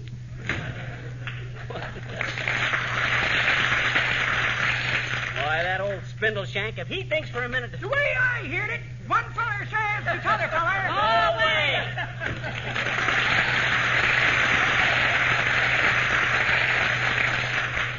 Listen, McGee, don't you think it would be nice if we thanked the sponsor for our lovely five years of work? Say, that ain't a bad idea, Molly. I'll call him up long distance. Oh, wonderful. Give me the phone.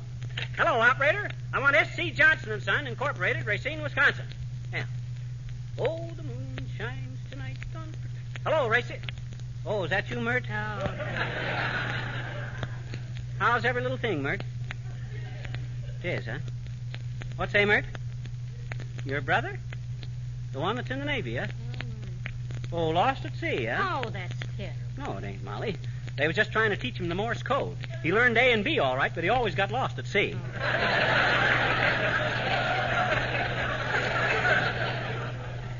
What's say, Mert?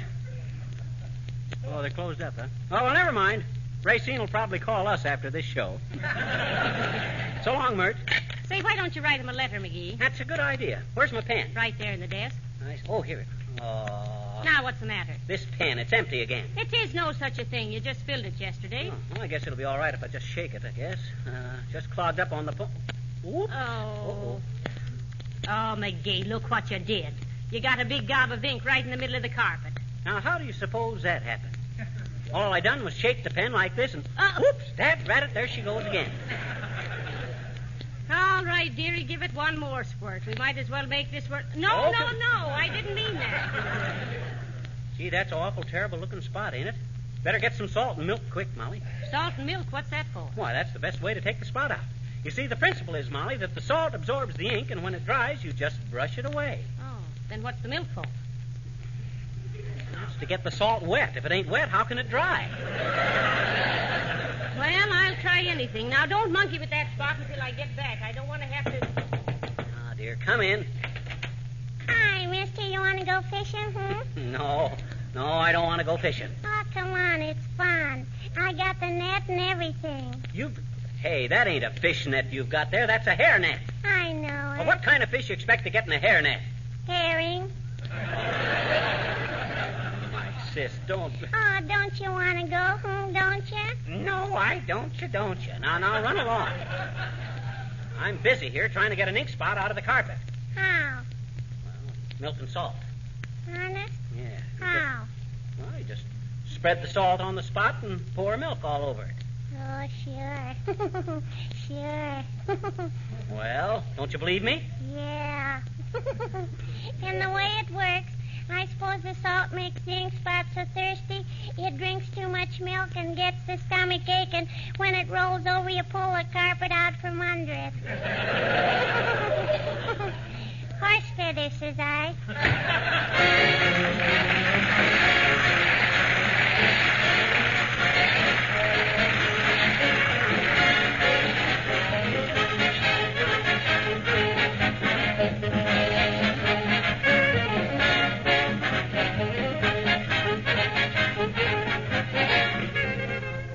Is April in your house a month of joy and sunshine, or are you living under gray clouds of the spring house cleaning bugaboo? You know, I've been in some homes where you could just feel that spring house cleaning coming on like the villain in an old time melodrama. And yet in other homes it doesn't seem to cause much stir. Why? Well, I can give you one good answer. Chances are the housekeeper who takes the annual cleaning job in her stride uses the genuine wax method of housekeeping. She uses genuine Johnson's wax regularly throughout the year to protect her floors, furniture, and woodwork. Also her windowsills, lampshades, refrigerator, leather goods. The coat of Johnson's wax protects these surfaces, keeps them glowing with beauty, makes cleaning infinitely easier because dust, dirt, and smudgy fingerprints can't collect on a smooth waxed surface. The result? The properly waxed home is cleaner all year. Much labor is saved, and spring house cleaning is not a great worry. You can prove this to yourself by using genuine Johnson's wax regularly in your home.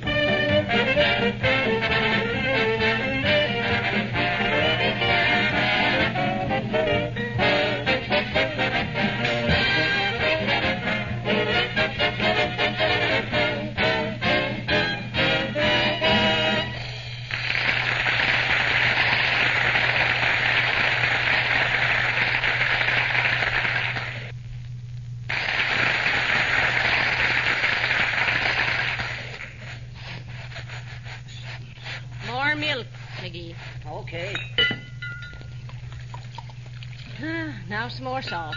Bring it around here. Okay. Heavenly days, the more I do to it, the worse it looks. McGee, I could I could just spank you for making all this trouble. I, I don't blame you, Molly. If we weren't going to have spare ribs for supper, I'd put myself to bed without any. I'm I'm naughty.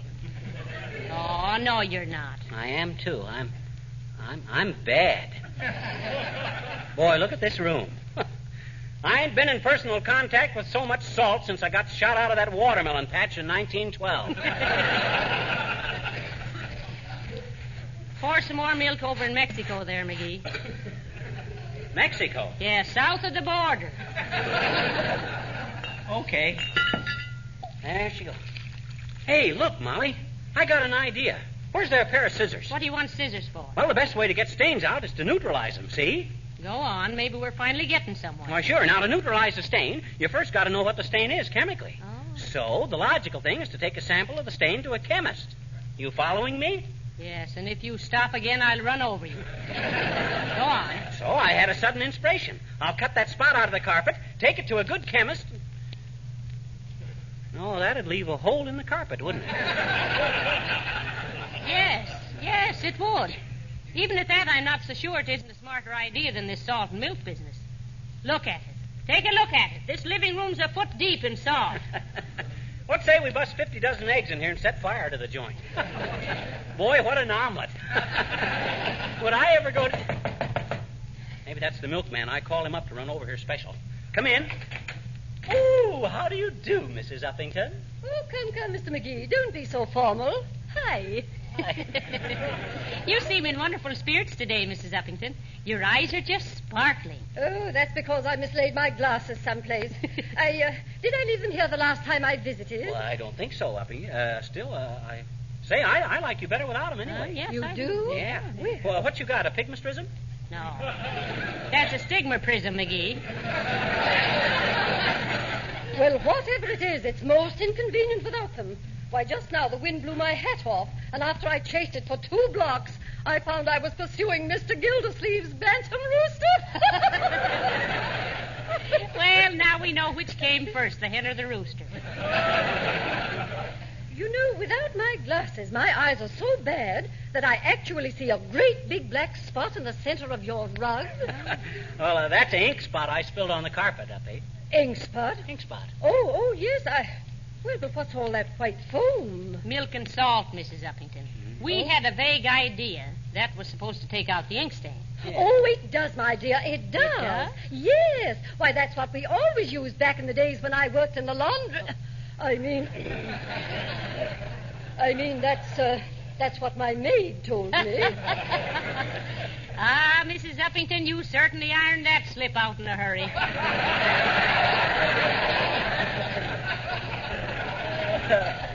Ah, but don't worry, Uppy. Molly and I don't mind if we mingle with the mango minder. And it's more to your credit, Abigail, if you wiggled your way up the social ladder on your own hook. Hook and ladder Uppington, she was known as in them days. now, now, please, Mr. McGee, really, it's it's all very well to joke, but remember, I'm not admitting anything. After all, I came from one of the oldest families in this state. Is that so? Yes. My father, the late Titus J. Bigglesworth, was the founder of Bigglesworth's Wet Wash. Oh, oh my goodness. I... Oh, oh, excuse me. I, I just remembered an appointment. Oh, my goodbye.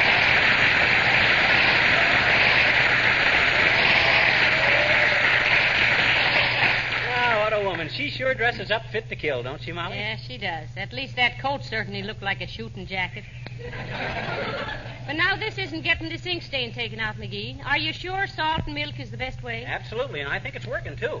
You can't see the stain, can you? Can't even see the carpet. now let me think. I believe the stain was over here someplace. Wait till I scrape the salt away. Oh, there it is. Hmm. Look at it. I thought the wet salt was supposed to absorb the stain. Hmm. Maybe we should have used buttermilk. Well, here, let's put on some more salt anyway. Now some more milk. Yeah, some more. That'll... I think we better go upstairs and put our bathing suits on, McGee. It's getting pretty deep. Telegram for Fibber McGee and Molly. Here, here, boy. Stay where you are and don't track that salt and milk all over. McGee, splash over there and take the telegram. Where's the telegram, Bud? Well, I'm supposed to sing it to you, Mr. Oh, McGee. dear, oh, dear. Okay, my epistolary Pagliacci. Let's have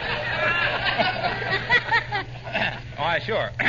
Happy anniversary to you. Happy anniversary to you. Happy anniversary, dear Fibber McGee and Molly. Presented by the makers of Johnson's Wax and Johnson's Self Polishing Glo-Coat, the no rubbing, no buffing floor polish that shines as it dries in 20 minutes and saves hours of housework. Happy anniversary to you.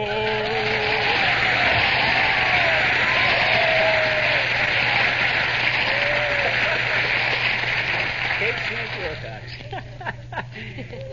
he could have left off that Chautauqua finish. that guy can squeeze himself in more places than a fat lady with a new girdle. Now, look, McGee, if we're going on with this milk and salt treatment, we're going to need more milk. We're down to the last seven bottles. Seven bottles. Oh, I think we got enough on there now. All we got to do is let it dry now and then brush it off. Let it dry. This mess won't be dry before Labor Day. I'll, I'll answer it, Molly. I'll get it. Oh, heavenly day. Oh, oh dear.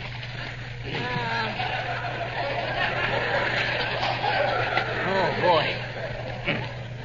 Fell right in the milk. If I only had some cornflakes.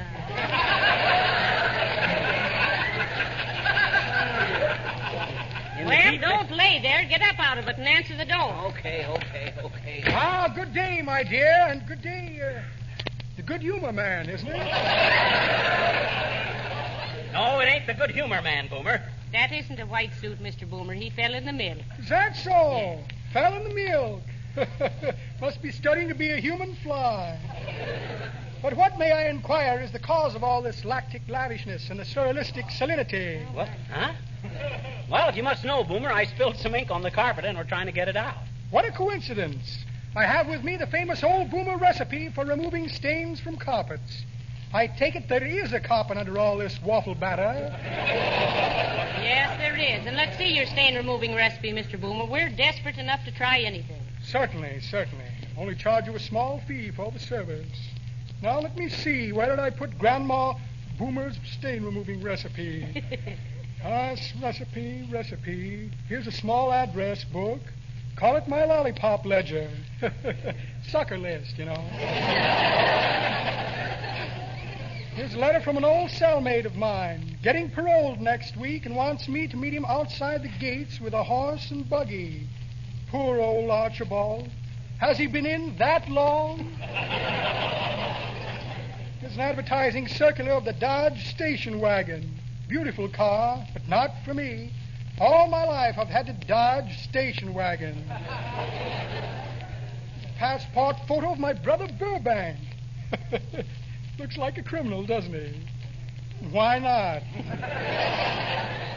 Rabbit's foot with a fallen arch. Aha, and a sign of spring, a check for a short bock beer. well, well, imagine not no recipe. No, for goodness sake. Probably would have been too technical for young Lima being here to have handled anyway, my dear. Oh, yeah? I have you know, Boomer, that I know as much about handy stuff about the house as anybody. Oh, is that so? Yes, that's so. Why, even as a kid, Boomer, I used to spend all my dough for some little gadget to make my mother's work easier. Oh. Why, buying things for that house used to keep me broke. House Broke McGee, I was known as. Broke McGee, the hale and hearty handyman, heaving and hauling hunks of heavy hickory to hurl on the hearth to help Hannah. Hannah was the hired housemaid. Happily humming a hey hay and a hidey ho about it takes a heck of a heap of hokum to make a house a home. Hooping and hollering as a handily hemmed a handful of hankies or hammered a handle on a hardwood high boy. Haggling with hucksters about a hatful of honeydews and hitting the hay with these words in my ears. Have I handled this hooey for five long years?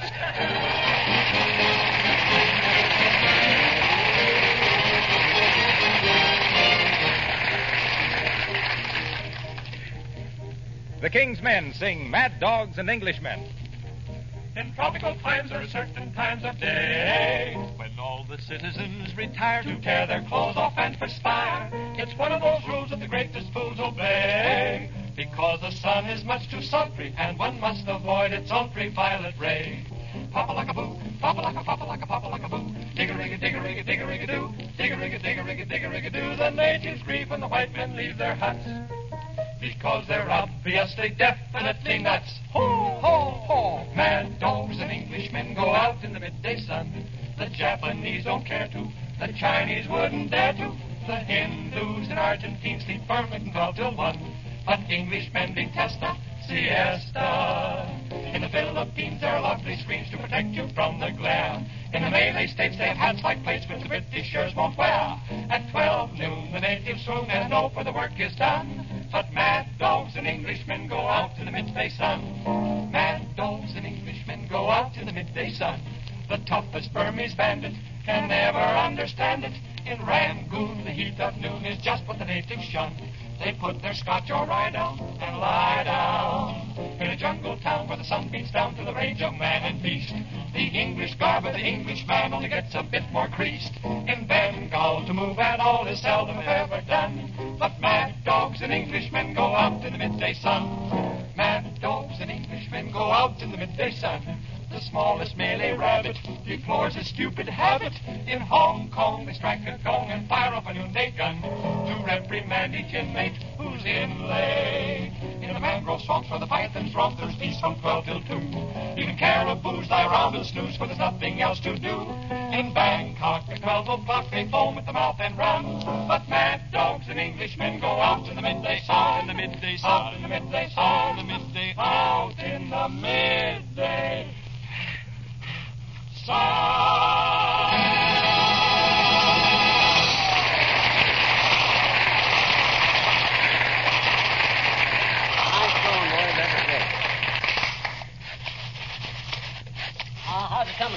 Started to fade yet? No, it hasn't. That spot is getting bigger and blacker by the minute. Well, don't give up, Molly. Keep scrubbing away and it'll come out all right. Say, I see here by the paper that the Cubs opened in Put that paper down and get to work, McGee. Heavenly days, you got us into this milk and salt mess, and you'll help get us out. Okay, okay. I've scrubbed that ink spot till I'm worn out. Between that and the smell of all this milk and salt. you mean confidentially the ink stays? Don't you get it, Molly? I It ain't funny, McGee. I thought that was pretty apt. No, it was. It's pretty apt to get you down here on your knees with another scrub brush. Okay. Walk over here and take a look at this goo. Okay. Hmm. Am I wrong, or is the color all coming out of the rug? No. For once, you're not wrong, dearie. We've absolutely ruined a lovely oriental carpet that set us back $27.95. Come in. Ah, good day, Mrs. McGee. Hello, Fibber. I. Well, what's this? Spill some salt? Yes, Mr. Gildersleeve, and some milk. I got a gob of ink on the carpet, Gildersleeve, and we're trying to take it out by the salt and milk method. Oh, it won't work. What? What you mean it won't work, Gildersleeve? I tried it myself, McGee. It's no good. The best thing for ink stains on the carpet is root beer. Root beer? I never heard of that. What do you do, just pour it on? Oh, no, no. You go out in the backyard and drink it. That takes your mind off the stain, and you come back in, throw a small rug over it, and forget it.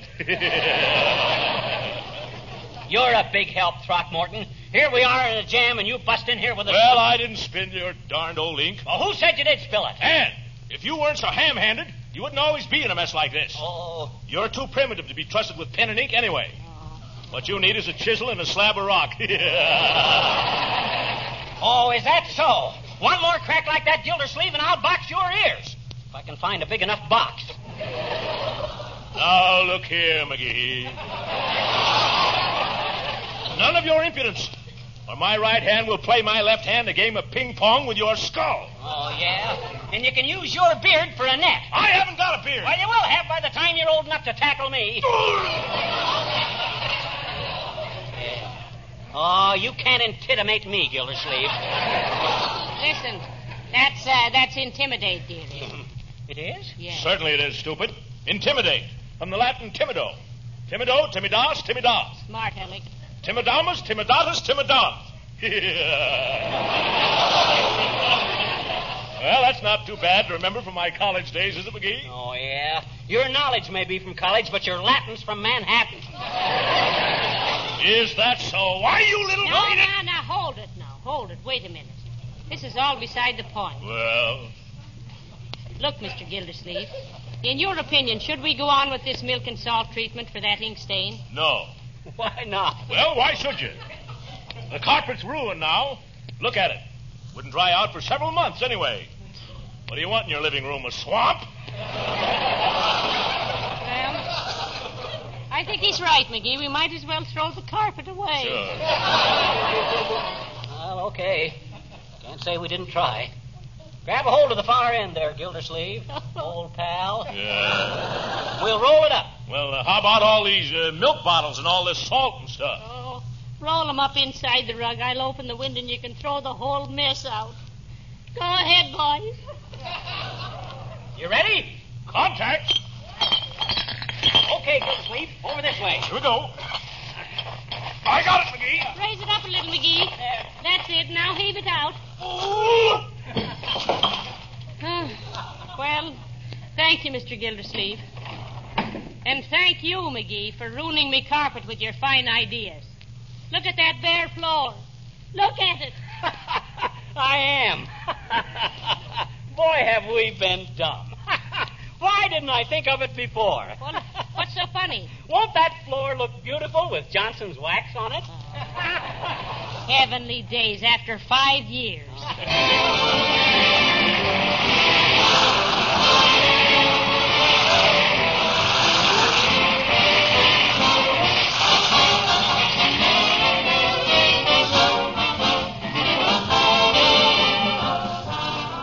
Fibber and Molly will be back in just a moment. Did you know that this week has been set aside by the American Humane Association as Be Kind to Animals Week? Well, now, any man, woman, or child who has ever looked down into the trusting eyes of his or her Cocker Spaniel or Scotty doesn't need much persuading on the subject of be kind to animals. Of course, they do get into mischief. They do come tearing across the kitchen floor with muddy feet, but you shouldn't put them in the doghouse for that. There's a much easier, pleasanter remedy. Protect that linoleum with Johnson's self-polishing Glo-Coat. And then you'll really be doing three things at once. Protecting and beautifying the floor, saving yourself hours of work, and being kinder to your pets. If you're not already using Glo-Coat, you've no idea what a labor saver it really is. Glo-Coat is self polishing, requires no rubbing or buffing whatsoever. Just apply and let dry. In 20 minutes, your floor is shining with new beauty, its colors fresh and bright. Buy a can of Johnson self polishing Glo-Coat from your dealer tomorrow.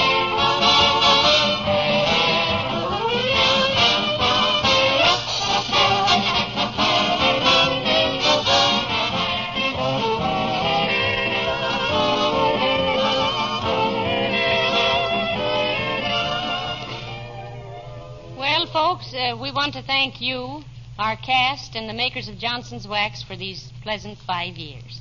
We especially want to thank a fellow that you don't hear much about, and that's our writer, Don Quinn, who's been with us for ten years. That's right. This has been a great day, and I'm sorry I had to spoil the day by spilling that ink. Oh, that's all right, dearie. If I hadn't worked so hard trying to scrub it off, the excitement of the anniversary would have got me anyway. Me too. I'm more to a frazzle. I'd go right up to bed if I had any brains at all. But as it is, uh, let's go to a movie. huh? Oh, good night. Good night, all.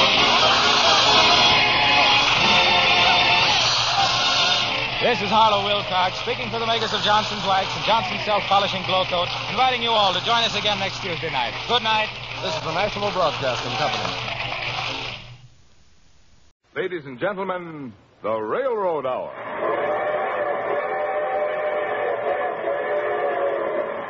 And here comes the star studded show train.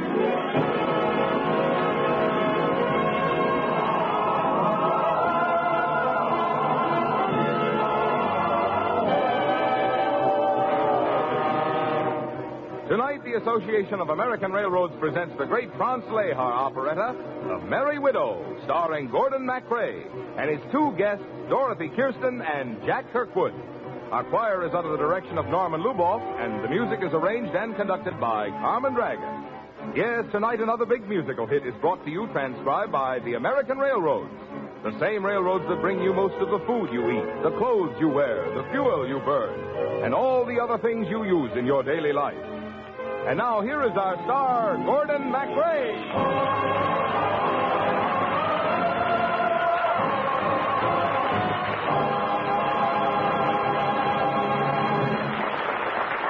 Thank you, Marvin Miller, and good evening, ladies and gentlemen.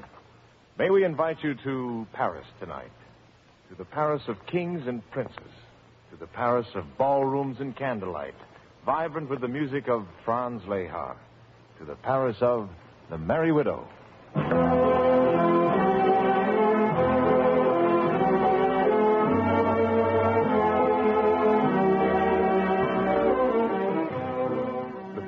And glamorous Dorothy Kirsten will be the beautiful and glamorous Merry Widow, Madame Sonia. Jack Kirkwood plays Baron Popoff, and I shall be Prince Danilo, an attache to the Marsovian embassy in Paris. Where is Prince Danilo? That's Baron Popoff, the Marsovian ambassador, calling me. Where is Prince Danilo? You see, I'm absolutely indispensable to him. Where is that no good bum? You see, I'm indispensable. Probably wasting his time at that wretched nightclub, Maxim's. Messenger, go down to Maxime to see if you can locate Prince Danilo. Well, if that's where they're going to look for me. Maybe that's where I'd better be.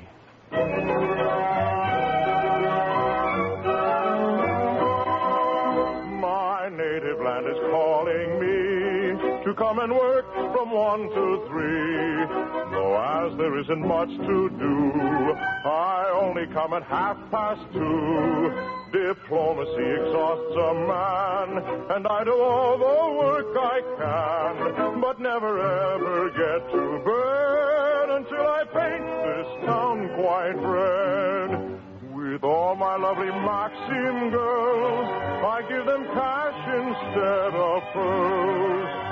So all my blondes and brunettes say, come out with us tonight and play. We dash off to Maxim's, where fun and frolic beams, while all the girls I flatter, they laugh and kiss and chatter. Lo, lo, do, do, ma, go, flu, flu. It really doesn't matter. I kiss the first at hand. And when the corks go pop, we dance and never stop. The ladies smile so sweetly, I catch and kiss them neatly. Lo, lo, do, do,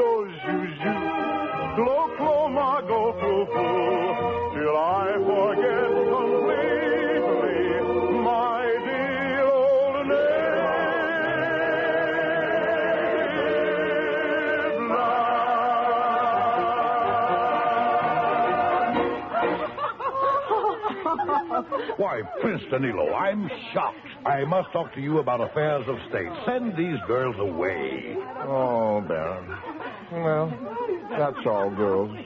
Goodbye. Go, go, clo, clo. Shoo, shoo, frou, frou.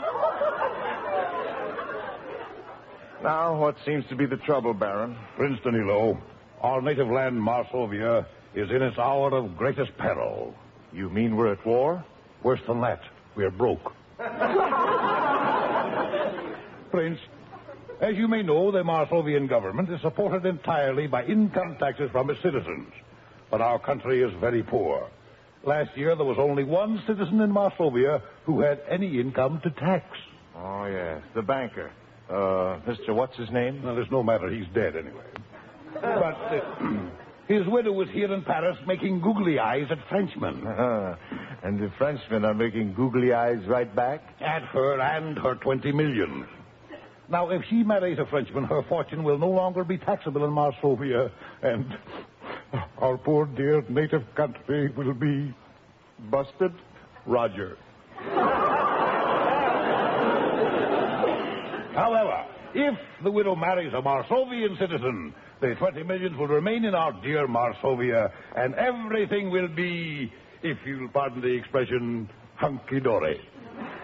Well, that pretty well covers the plot. What do you expect me to do? A little thing. Nothing, really. What? You gotta put something in the pot, boy.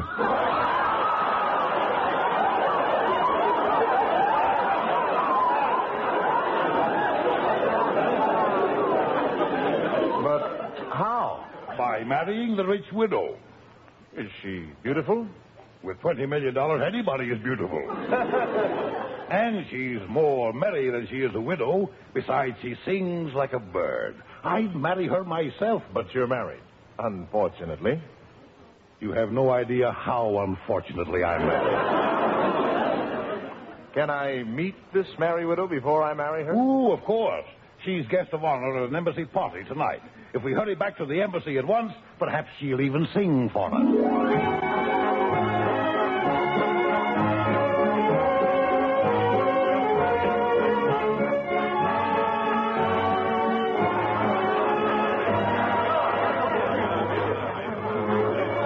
Please, gentlemen, please. One at a time. Ah, there she is. See how the Frenchmen throng about her? I'll dance with all of you. The evening's young. Here, write your names on my dance program. but print your names clearly, for I like to know at least the names of all the men who proposed to me. I suppose you will all want to propose to me. Oh, good Lord. What's the matter? That's Madame Sonia. I can't propose to her. Why not? Baron, I can't tell you. But there's a very good reason why I shouldn't marry Madame Sonia. There's an even better reason why you should.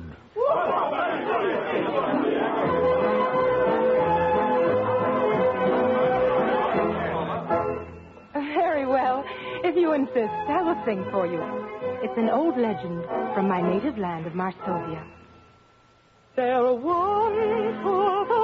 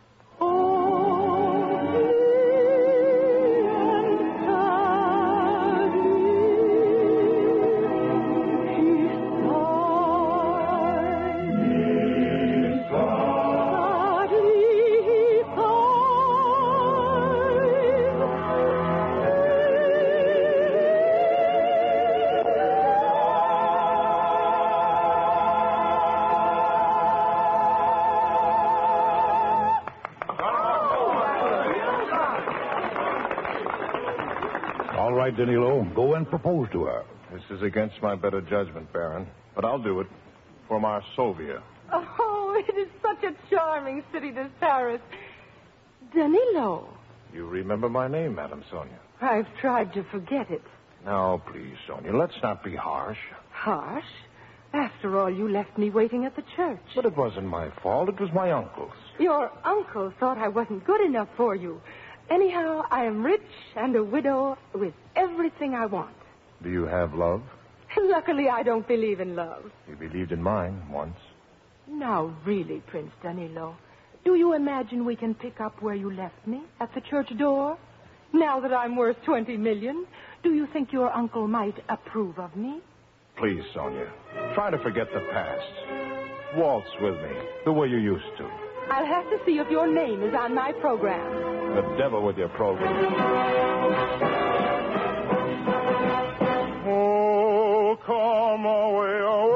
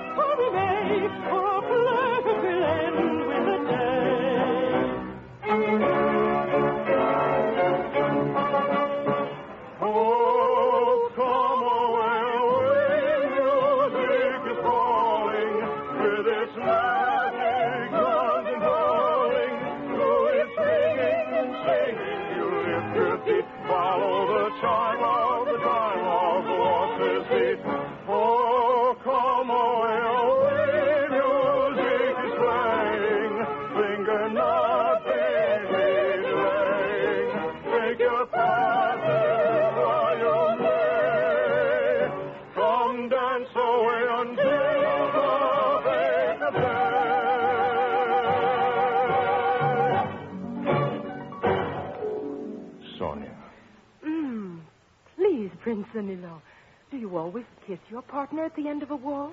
If I'm in love with her. Oh, come now, Danilo. You're not in love with me. You're in love with my money. Oh, you think I'm like all these Frenchmen who swarm about you, eh? All men are alike, I'll show you. May I have the next dance? if you wish. Good. I shall auction it off. You wouldn't dare. Gentlemen, your attention, please. How many of you would like a dance with the merry widow? I have the next dance. Who will pay 10,000 francs for a dance with Madame Sonia? Not a single bid? Well, then, I shall have to dance with her myself. It will be your last dance with me, Danilo, Oh, for I'm marrying a Frenchman. I don't believe it. Tomorrow I shall be the wife of Monsieur de Jolidan. He has proposed to me, and I've decided to accept him. Well, what do you have to say to that? There's an old Marsovian song that says much more than I could say. There once were two royal children who loved when the world was so young, but never were happy together. It's just as the poet has sung. The prince never told of his passion for very good reason, no doubt.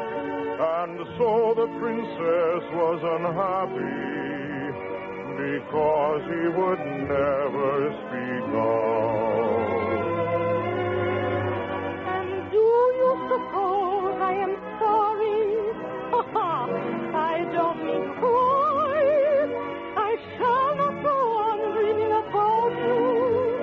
prince said, and not I. And what will the princess he ended? There, Mary, I've finished with you. With that, the prince coolly departed. And so will I, Where are you going then? away from embassies and merry widows. Go back to Maxim's. I've done with lovers' dreams. The girls will laugh and greet me. They will not trick and cheat me. Lo, lo, do, do, zoo, zoo. Lo, coma, go, frou, frou. I'm going back to Maxim's. I've had enough of you. Oh, oh He loves me, I'm sure of it now. Oh, la la la la,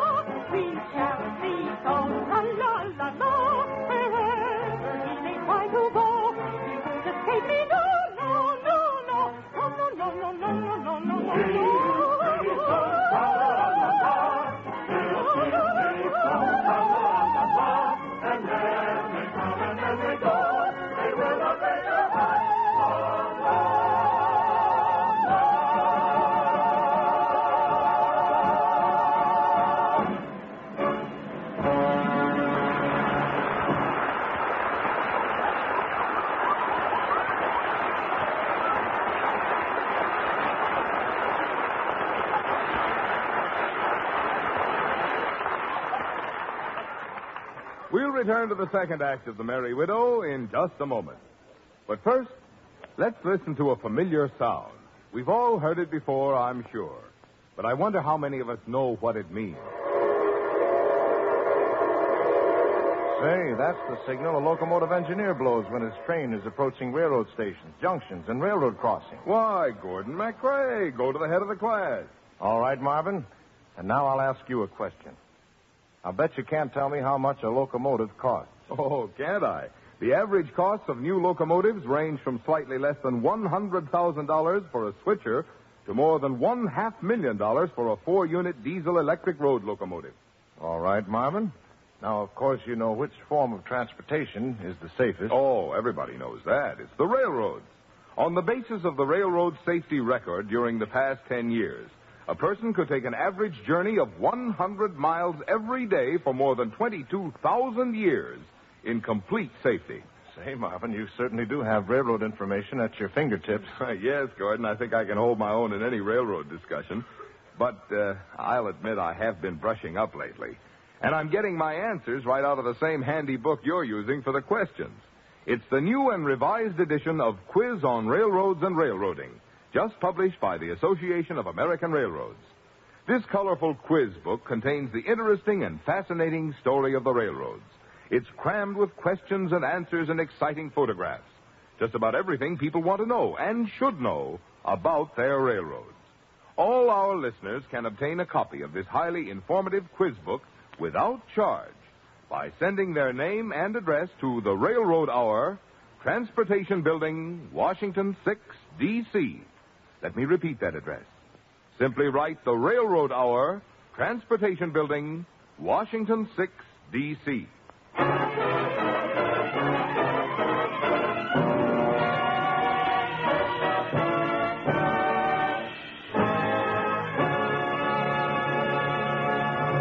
And now back to The Merry Widow, starring Gordon MacRae and his two guests, Dorothy Kirsten and Jack Kirkwood.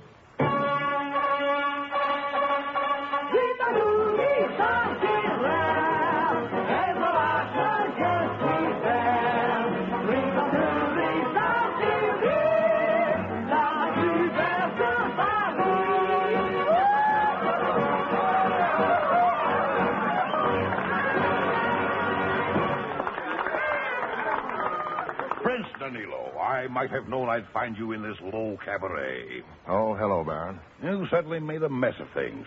I trust you with an important mission to marry Madame Sonia and save the Marsovian treasury. And what happens? She's marrying a Frenchman tomorrow. I'm sorry I failed you, Baron.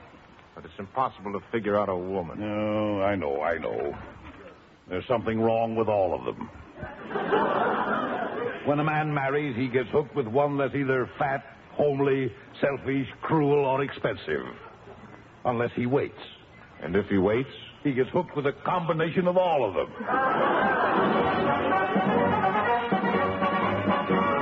For the women, how to win their That's an art I'm rather dim in, for there is no other way. Winning women, for the lovers, that's what nobody discovers, not even an Edison. May study her ways as you can, but a woman's too much for a man. It is deeper than diving for pearls, courting girls, girls, girls, girls, girls. With her fair flaxen hair, eyes of blue, she's a long way to knowing for you. She is dark or she's fair, she may smile or may frown. Never mind, you will get done brown. Women, women, women, women, women, women, women, women, you may study her ways as you can, but the woman's too much for a man. It is deeper than diving for pearls, courting girls, girls, girls, girls, girls. With her fair flaxen hair, eyes of blue, she's a long way to knowing. She is dark, or she's fair. She may smile or may frown. Never mind, you will get done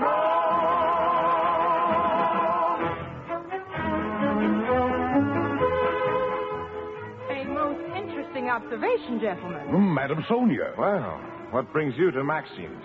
I wonder, Baron Popov, what you say about the women, does that apply to your wife? My wife? Oh, don't mention her hallowed name. She is the paragon of feminine virtue. You trust her implicitly? She never gives me a moment's worry. Well, start worrying tonight. She just ran off with a Frenchman. What? What Frenchman? Monsieur de Jolidain. He's the Frenchman you're supposed to marry tomorrow. Oh, I just made that up. If my wife has run off, then I am legally divorced. Well, how's that? Under Section 4 of the Marsovian Married Men's Protective Act.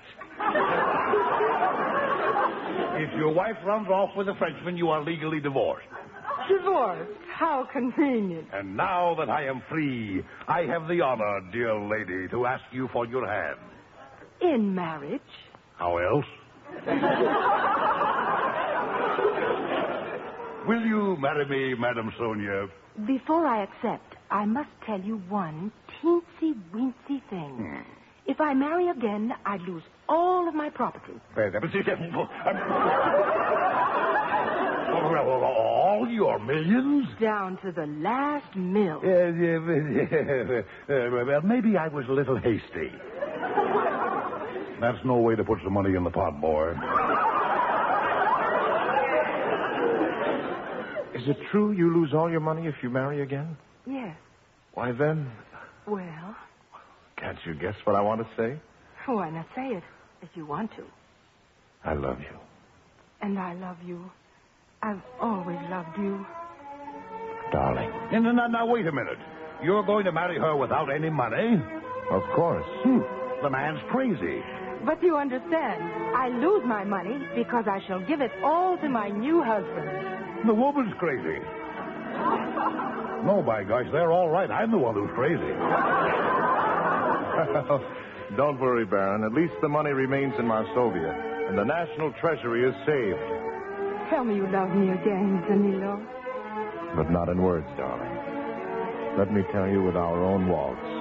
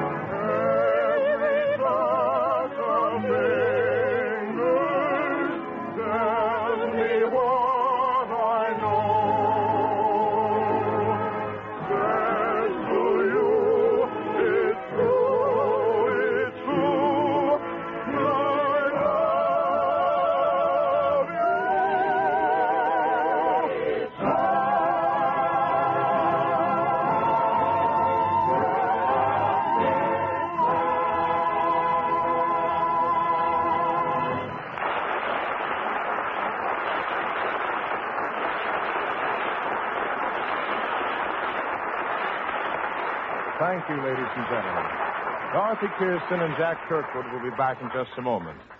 The Merry Widow with music by Franz Lehar and book and lyrics by Victor Leon, Leo Stein, and Adrian Ross was adapted for the Railroad Hour by Lawrence and Lee. The Railroad Hour is brought to you each week at this time by the Association of American Railroads. That association has just published a new and revised edition of its interesting, informative booklet, Quiz on Railroads and Railroading. To get a copy without charge, just send your name and address to the Railroad Hour, Transportation Building, Washington 6, D.C. That's the Railroad Hour, Transportation Building, Washington 6, D.C. And now, here again are Dorothy Kirsten and Jack Kirkwood.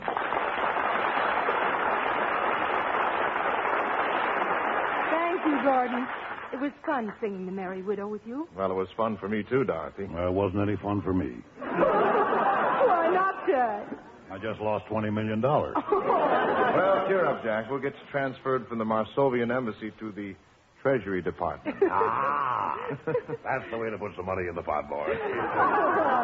What's on the Railroad Hour next week, Gordon? Well, we'll be wearing kilties and talking with a Scottish brogue, Dorothy. For we'll be bringing you Brigadoon with Jane Powell and Clark Dennis as guests. We'll be listening. Good night. Good night, Gordon. Good night. All aboard. Well, it looks as though we're ready to pull out. And so, until next week, goodbye.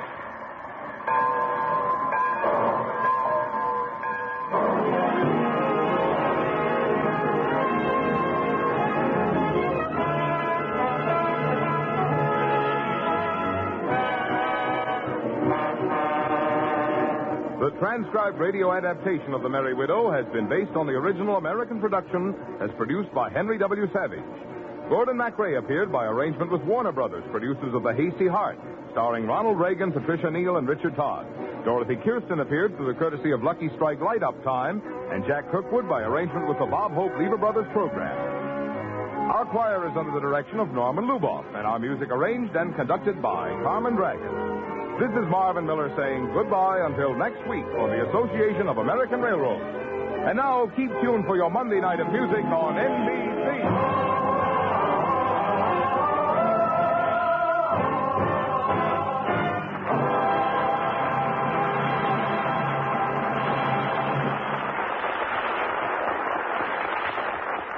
You're tuned for the stars on NBC. Thank you for listening. We hope you'll return next week for the old time radio daytime shows. Be sure to listen to our other programs on the Strangers and Pilgrims podcast.